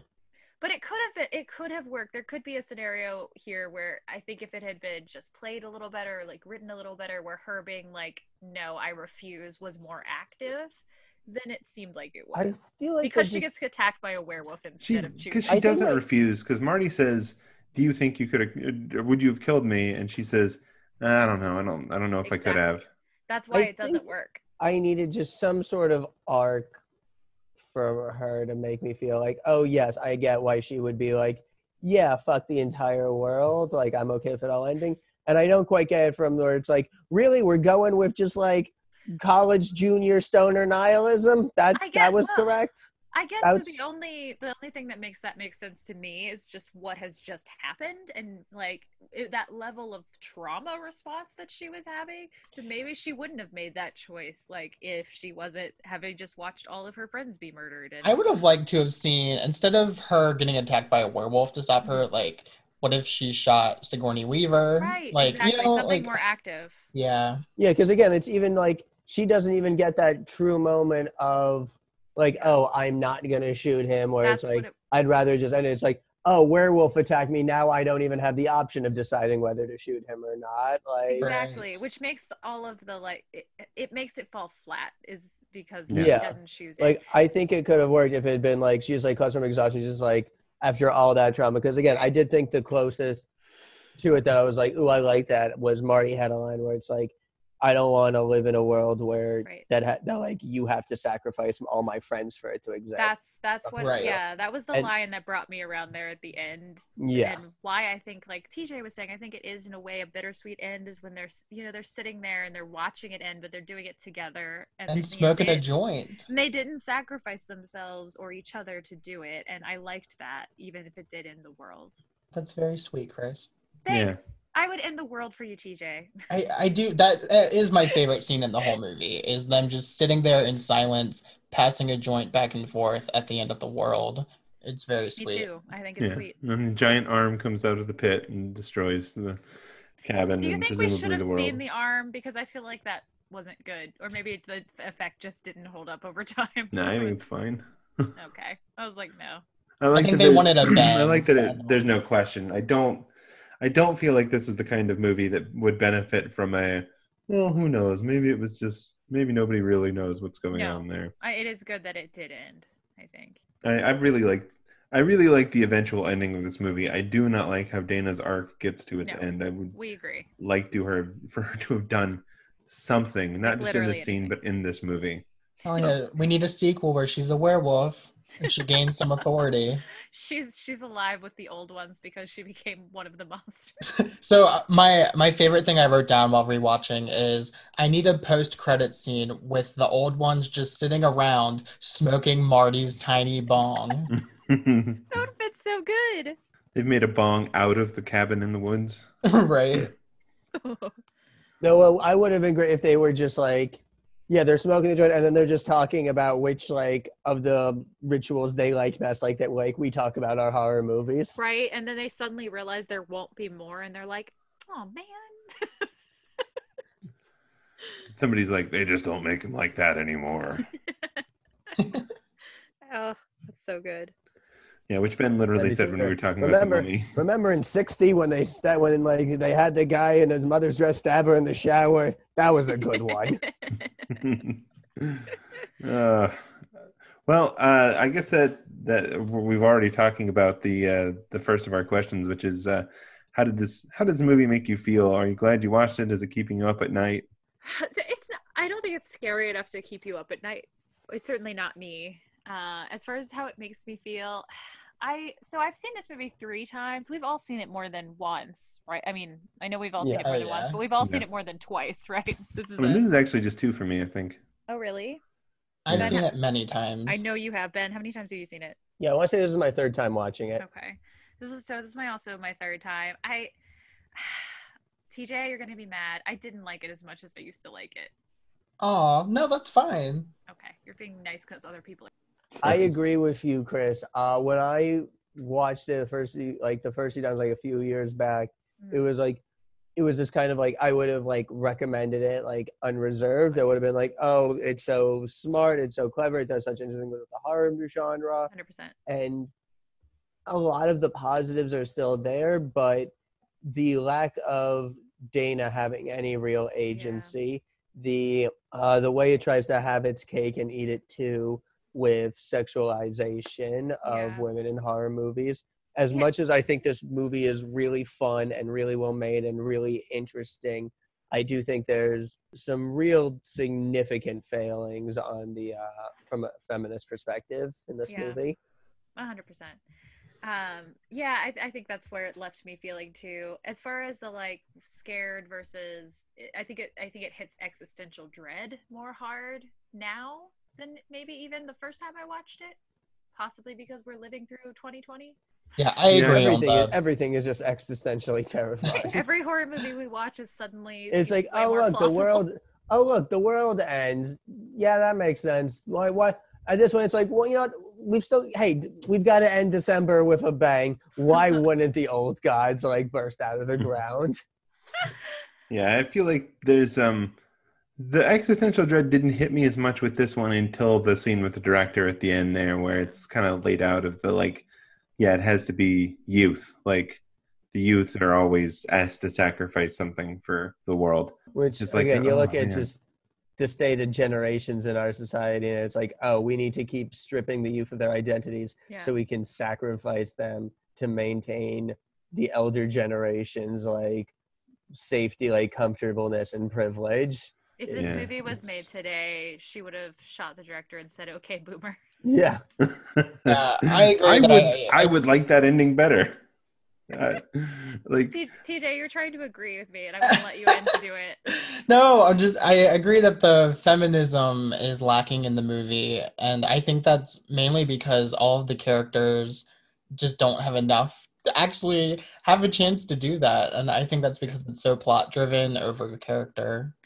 That's real. It's um I hate to say this because I do like this movie, but it's got some real white liberalism problems. Like Yeah. it is espousing liberal ideas and progressive ideas, but doing it without advancing female characters, doing it without having meaningful representation of, of other races. And again, Uh, every line they say about the Japanese team is very racist. It's also aggressively straight, more Oh, so I feel like than yeah, any it's movie we've watched. Oh yeah. Should we should we break it down by our categories now because Yeah. Yeah. like I guess we're treading in there. rather than, rather than me talking about them all separately uh, or at the same time. And I don't know, maybe it'll keep me up at night, but not for scary reasons. Uh, Mm, Just thinking about Joss Whedon. Oh. I I I'm, I'm going to be the positive one here. I I'm super sentimental about the movie and I I absolutely love it and I completely agree with everything you guys have said. it has definitely has problems, but um watching it this time around I, I feel it's a movie that if I walk into a room and it's on, I have to sit down and watch it just because I think it flows so well oh, yeah. every line is memorable. The actors bring so much to the characters, even when their character is a nobody. Um, so I absolutely love it. Oh, I yeah. think it's a perfect movie in terms of what it is, but I think it has all the problems that we've mentioned for sure. I mean, I still had a great time watching this movie. I did. Like, Yeah, don't had get a- me wrong. When I say If- that I had a less good time than before, that's because I like this was one of my favorite movies. Right. So it's not Yeah. like it's dropped to a bad movie. and I, a lot of it comes from this was filmed 11 years ago, and we've come far from then, but we still have a, a ways to go, obviously. And a lot of this comes from Joss Whedon. Let's be very clear here. Yes. Hey, let's be honest. If we didn't judge horror movies to unfair societal standards, then we wouldn't have a podcast premise. We wouldn't have a podcast. yeah, I think this is this goes back to I think something that came came up in uh, the discussion of the mummy we just had, which is like this is on its surface in a lot of ways a perfect movie in the same way like Pirates of the Caribbean or The Mummy are perfect movies. Like it's it's well constructed. There's not a lot of empty space. There's not uh, stuff that doesn't matter in here. Uh, it doesn't doesn't treat the characters as well as uh, the Mummy does, for instance. But like you know, it's it's it's. I mean, it's kind of like Watchmen in the respect that like I can look at Watchmen and say, ah, this is a well constructed thing. It is put together well. Everything pays off. I mean, there's a lot of great payoffs in this, but ultimately, like, it doesn't. It doesn't have something like there, it doesn't have you things. do You mean the- it's a great- right? It's a great decon. I Jim, let me know if this sounds right. Like it's a great deconstruction and kind of like, hey, look at this. Like especially about horror movies and its Mhm. tropes, but there's no deeper, more concrete societal message beneath that. Yeah. Is that fair to say? Yeah, I mean, Yes. I think I think in in an interesting way, it also reminds me of, say, like early X Men because, like X Men is very clearly an analogy for a thing. It's trying to say something about a thing while not including the people affected by that thing. Yeah. The messy Like- mutant metaphor. Yeah, Yeah. it's it's very mutant metaphory because it's like you know, this is it's talking about all these things while simultaneously like not actually having meaningful certain- representation in it. Yeah, like at a certain point, using metaphors for representation means you're not including any actual representation. Yeah. And I have tried to read those early X Men comics, and the characters are just so not there, which Well, is kind of the problem here too. You can kind of tell that that was the one where Stan Lee was phoning it in because he was just like, "What are what's the how did they get their powers? What's their origin stories? Uh they're born with it. They they, they just have it. I I, I I'm out of Maybe way it's Maybelline. Yeah, to get gonna bitten, get exposed to radiation to or bitten by things. They're just born with it. They're just born with it. Flips hair. Yeah. and that's why our book all about like you know minorities and marginalization stars five like five well-off white people yeah. all, So fro- all specifically from new england So let's uh, let's talk about how this movie treats its female characters. We've said a lot about Dana already, and there's probably the most to say about her. Let's talk about Lin, Amy Acker's character. so she is also a stereotype, uh, a woman stereotype specifically that the one that we've seen before too with Doctor Scientist, which is the one who's just there to be very one-dimensionally disapproving of the men's shenanigans. yeah, Yeah, she's. Um, this I, I don't mean this. I mean this from a writing perspective. Yeah, it's not what her. they've made. Not this is how I view people, but she's a nag. Mm-hmm. She's there to ruin their party and tell them that what they're doing is wrong, I even had it- while yeah. participating in it. i had in my notes she's the skyler white Yeah. like Did you guys feel romantic tension between her and Truman at all? I felt like they there were supposed to be.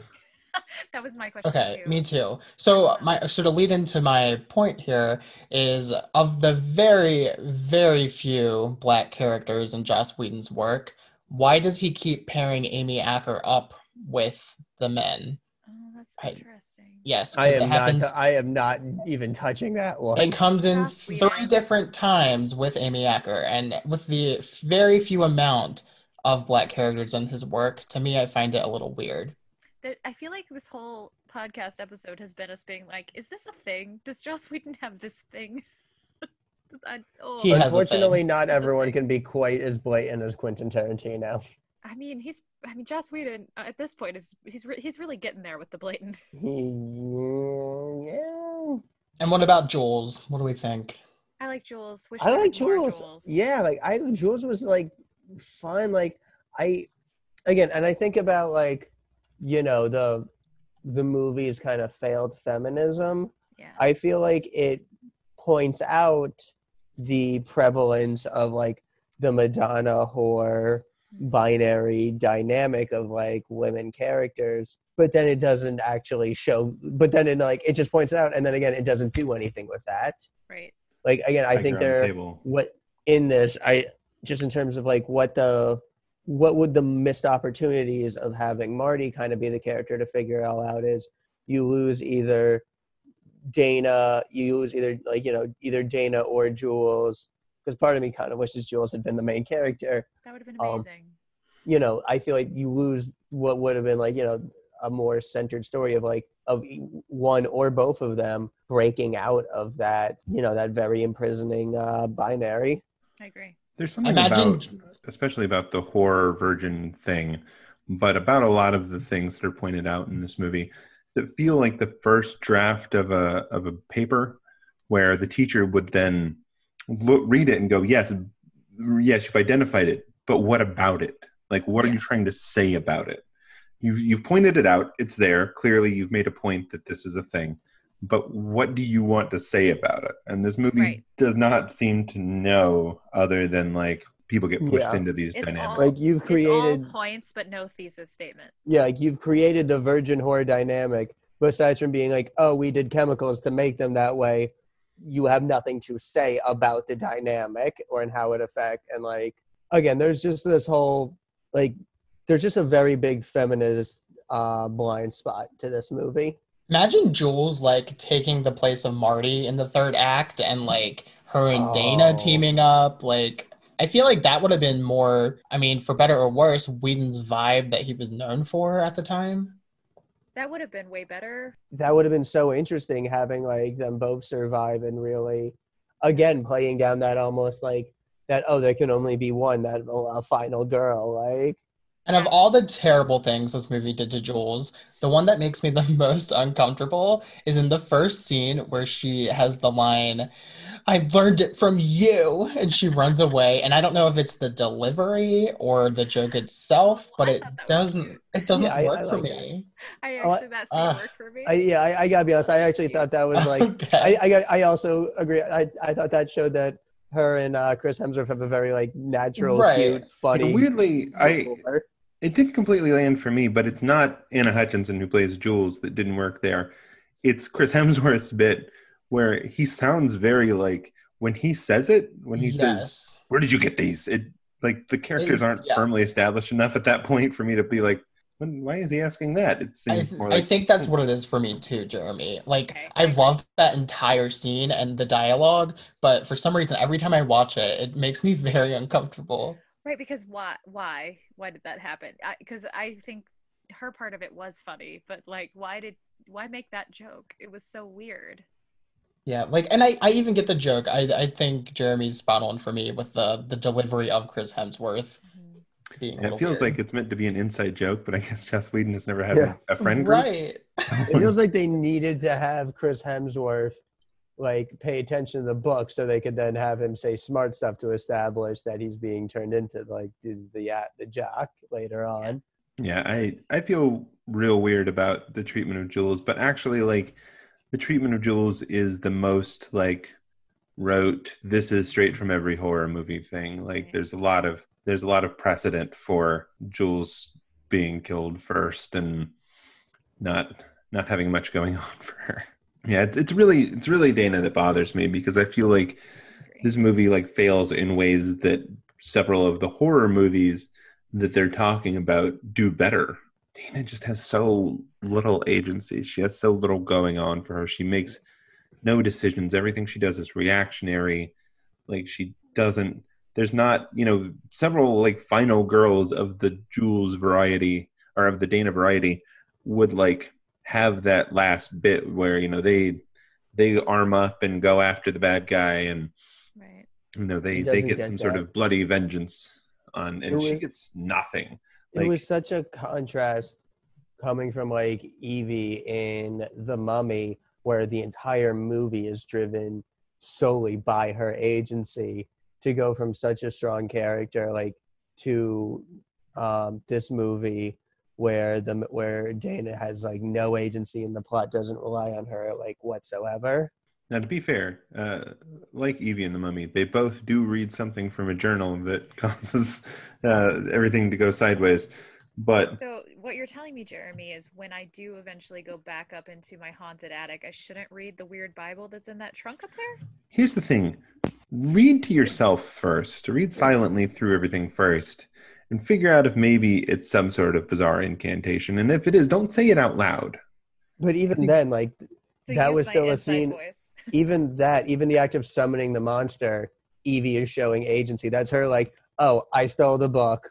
I'm intentionally ignoring these warnings. I'm choosing to read this thing versus like, oh, we're being like essentially like led like, you know, essentially like Mhm. led into this place where anything we pick up will do it and they're just having like you know a, like an il- sick illusion of choice like pick our own deaths but the act of death and summoning has already been decided for Yeah, I them think that's that's the really interesting thing for me because Evie is defined in that movie by doing things that nobody else can do.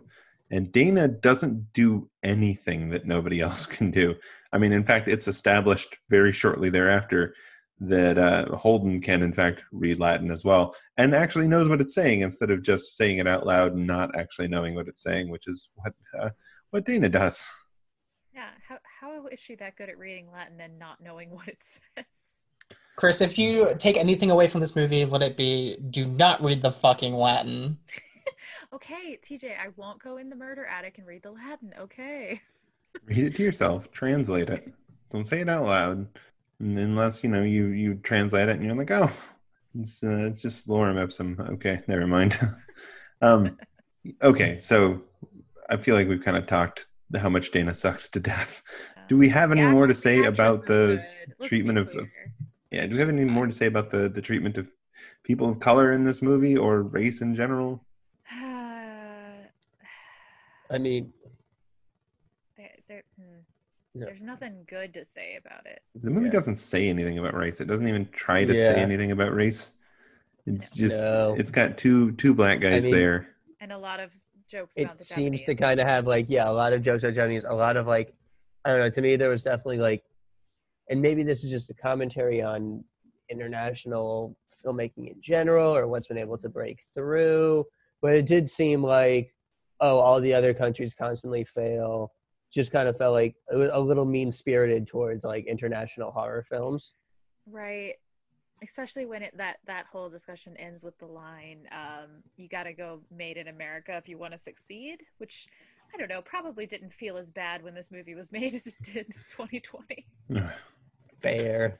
Yeah, I, I you know, TJ asked the question about Amy Acker and uh, being paired with black actors earlier, and I I don't know. It's a difficult thing to parse out, but it it makes me think about um, some of the the ways in which um, these characters are, are, are treated in um, like Mark Millar books and comics, where Mark Millar doesn't in his comics say anything about black people in general. There's nothing necessarily racist written on the page, but the roles that they always inhabit are characters that like your girlfriend is leaving you for or your dad is sleeping with or you know they they don't have a character other than like they're a, a person that you take some sort of action with or that you know there's i don't know it, it's it's weird to ascribe any sort of like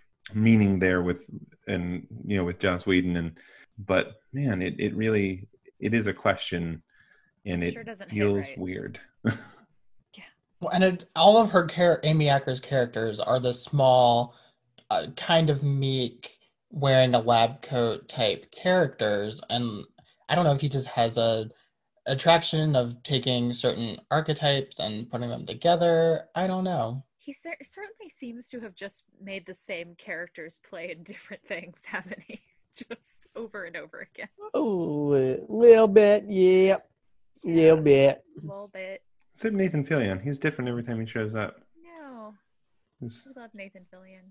My Yeah. favorite Nathan Fillion role is still definitely his one episode appearance on Brooklyn Nine Nine, where he essentially played himself on Castle.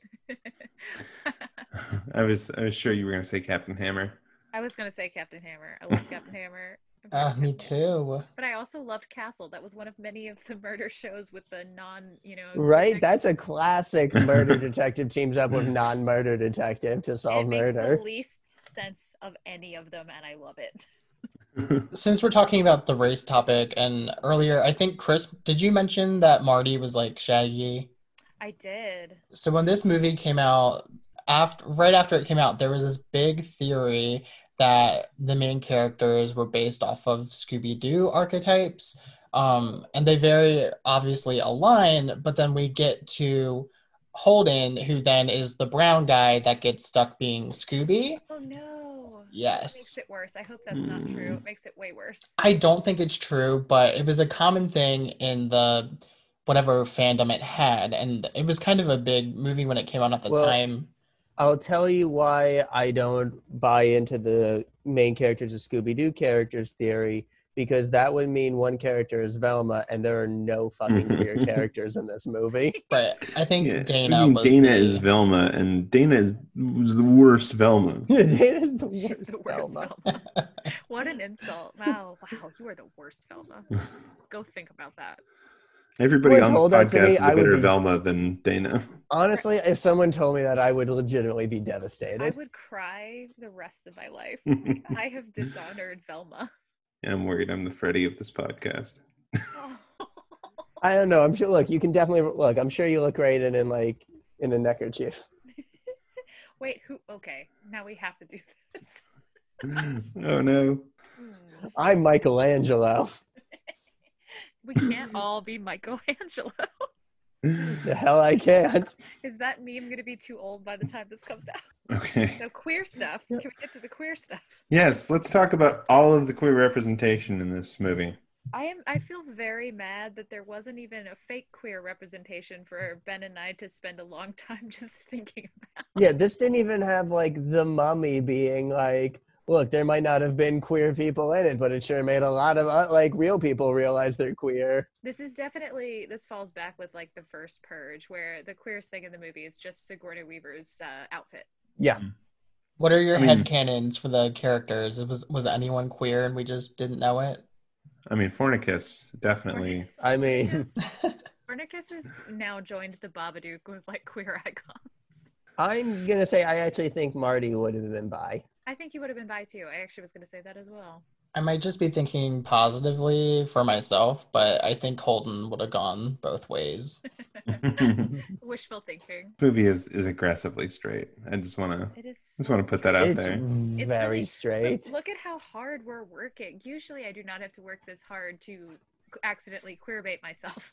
Right? First talk about Batman. Like it's Come listen to our like Batman usually we're able to go like, look, that character had like cuffed up their jeans. Like that means they're queer. like this movie didn't even give us that to work with. Like there wasn't a, like there wasn't a flannel shirt or like a dude in a tank top like anywhere to be seen. It gave us nothing. You've got to give us something, movie.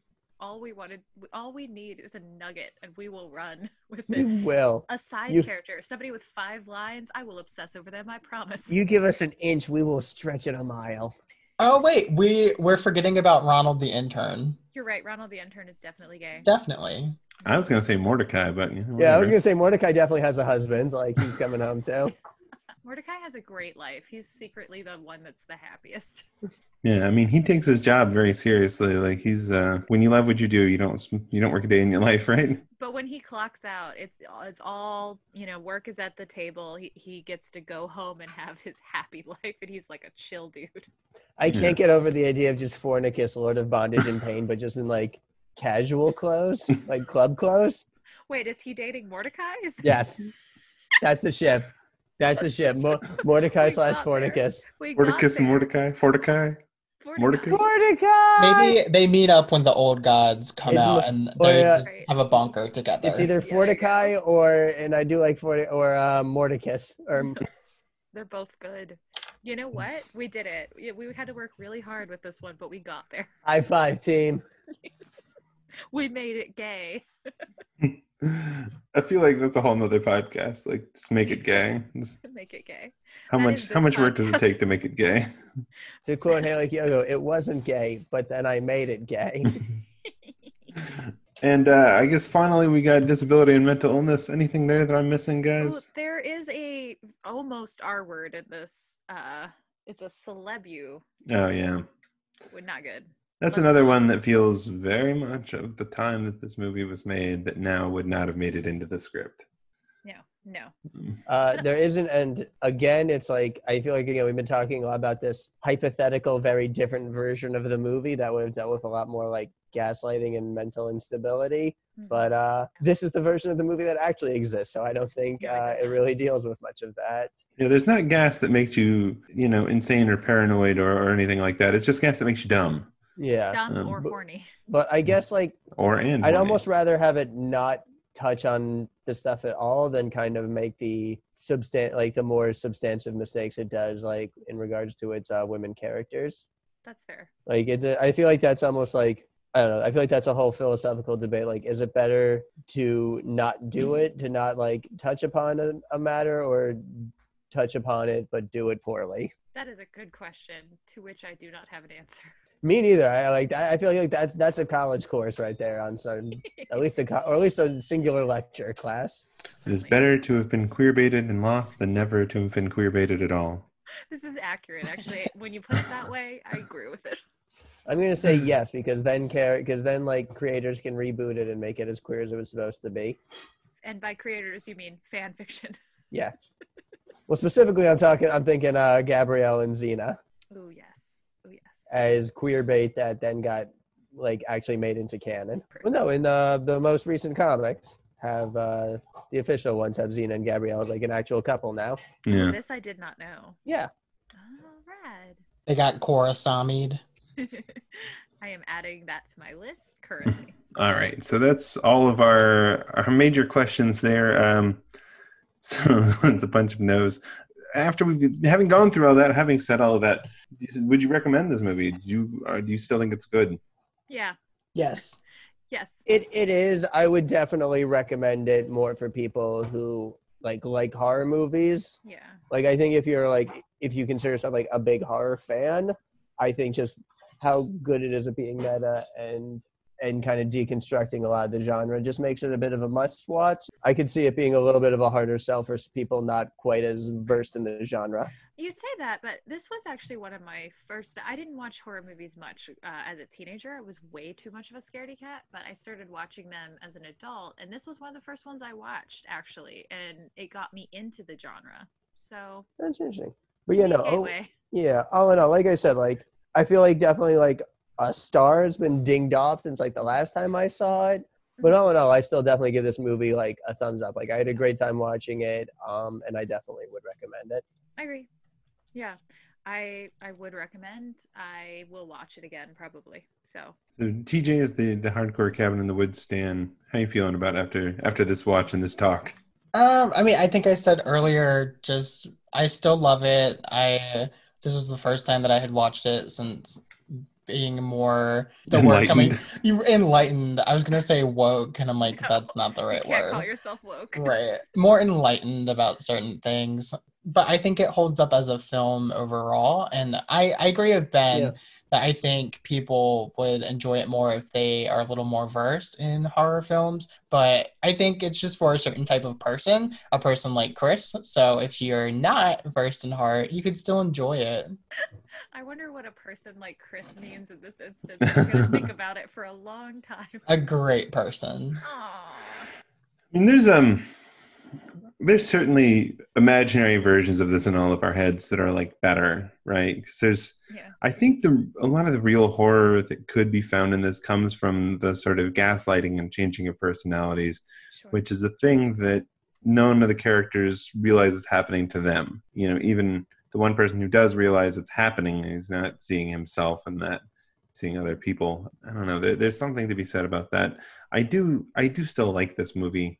I do think it's good. I do think it feels a little less even than it did, you know, when when I watched it before, where it all felt sort of in tune to me. It definitely feels like I, I said on Twitter, um, not to continue to harp on Joss Whedon, but that there is a distinct difference between being clever and being self-aware. And this movie does clever very well and not so great at self-aware. Like we're saying, it does a lot of the things that it is pointing out. Even in the case of like when we're talking, you know, nudity and, and exploitation, it can be something that uh, is is happening and they don't necessarily do in the movie. You know, it, it can be made very clear that you know she's topless and they're having sex without it being explicitly like being beamed up on this uh, you know screen for all these guys to watch and talk about. Right.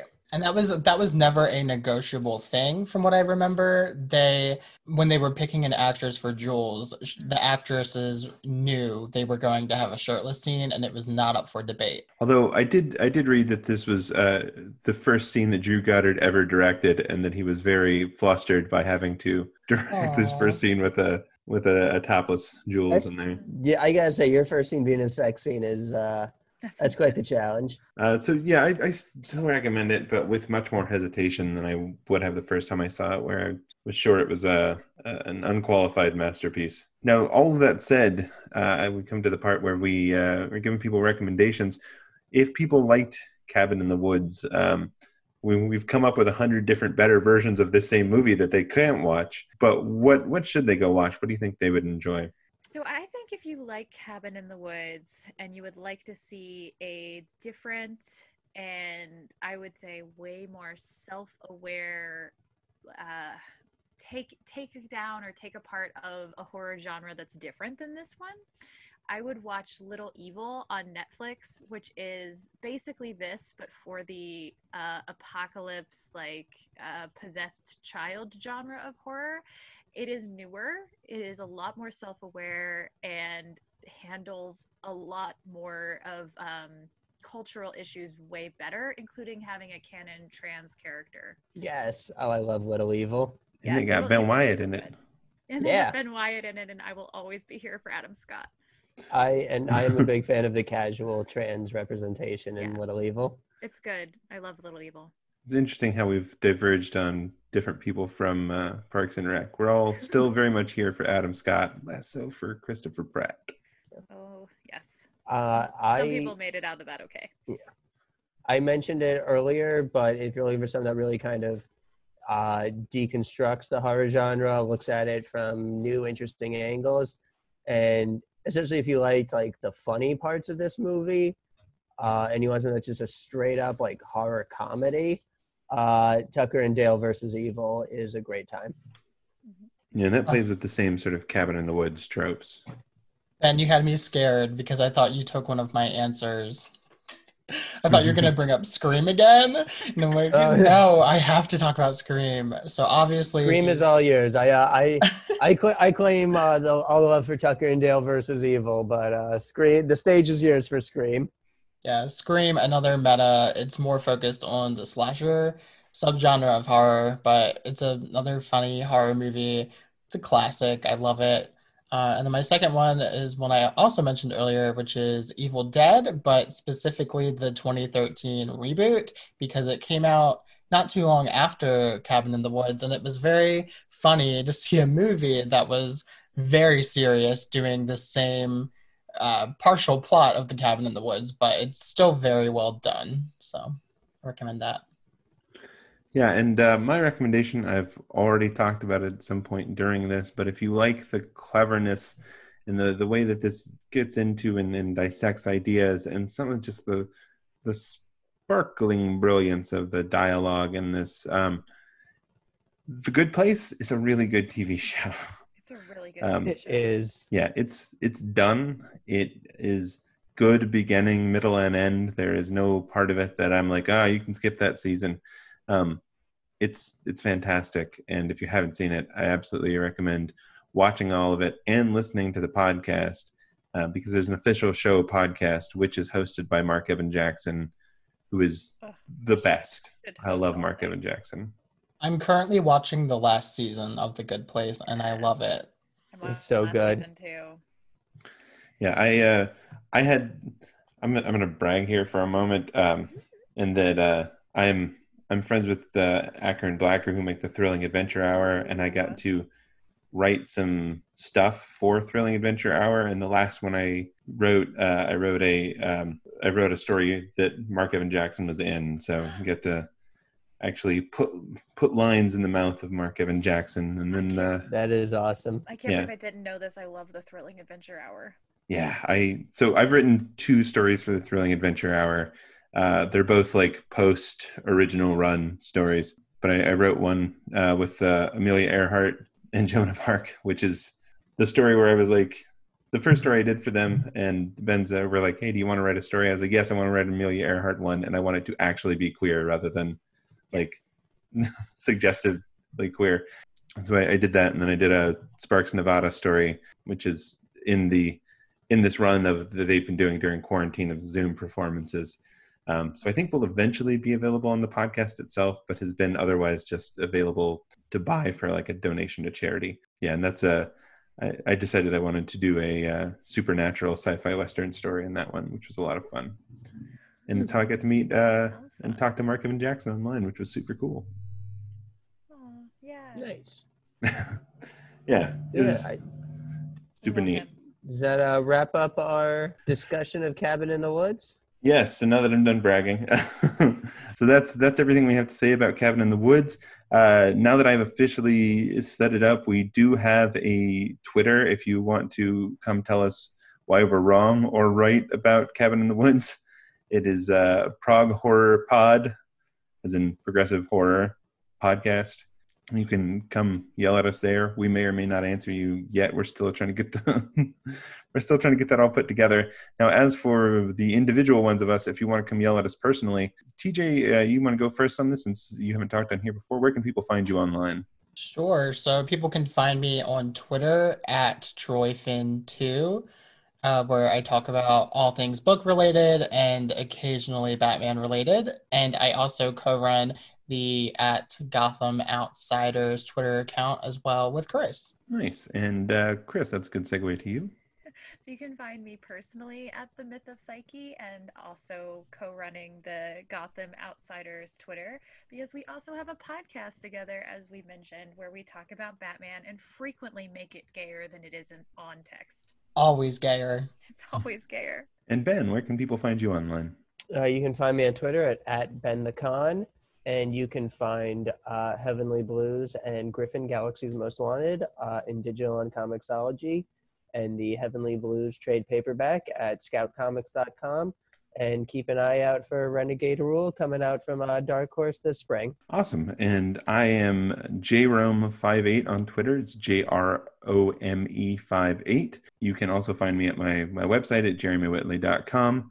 Currently, by the time this comes out, at least part of my Marvel Action Chillers mini series that I'm doing with IDW will have come out, which is our scary Marvel stories for a, a younger generation. Get some some great Ironheart and um, Unstoppable Wasp, and also Bloodstone action in there with your your werewolf Captain Americas and the like. In addition to that, I've got uh, my original series is Princeless and Raven the Pirate Princess and School for Extraterrestrial Girls, as well as there's probably a pony book I wrote coming out this month if you're into My Little Pony. But that wraps us up for tonight. Like I said, find us online and uh, let us know how you feel. And until next week, when we'll be talking about the Babadook, we'll see you then. Queer icon. Progressively Horrified is created and produced by Jeremy Whitley. This episode was written by Jeremy Whitley, Chris Carey, Ben Kahn, and TJ Finnessy. All opinions expressed by the commentators are solely their own and not intended to represent the intent or opinions of the filmmakers, nor do they represent any of the employers, institutions, or publishers of the commentators. Our theme music is Epic Darkness by Mario Cole 06 and was available royalty free from Pixabay. You can become an important part of Progressively Horrified by becoming a member of our Patreon at patreon.com slash progressively horrified. If you want to sponsor Progressively Horrified, please contact us via Twitter at Progressively Horrified or by our email at progressivelyhorrified at gmail.com. Do we, what do, you- do we, we got a winner of a podcast on our hands? We do, and I can never show my face in public again. to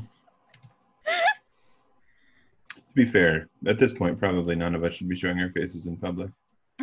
Just the upper half of your face, anyway. it's fair. It will protect me from COVID and shame. Tonight, we're going to be talking about the 2011 movie. Oh, wait a minute. I did not edit this correctly.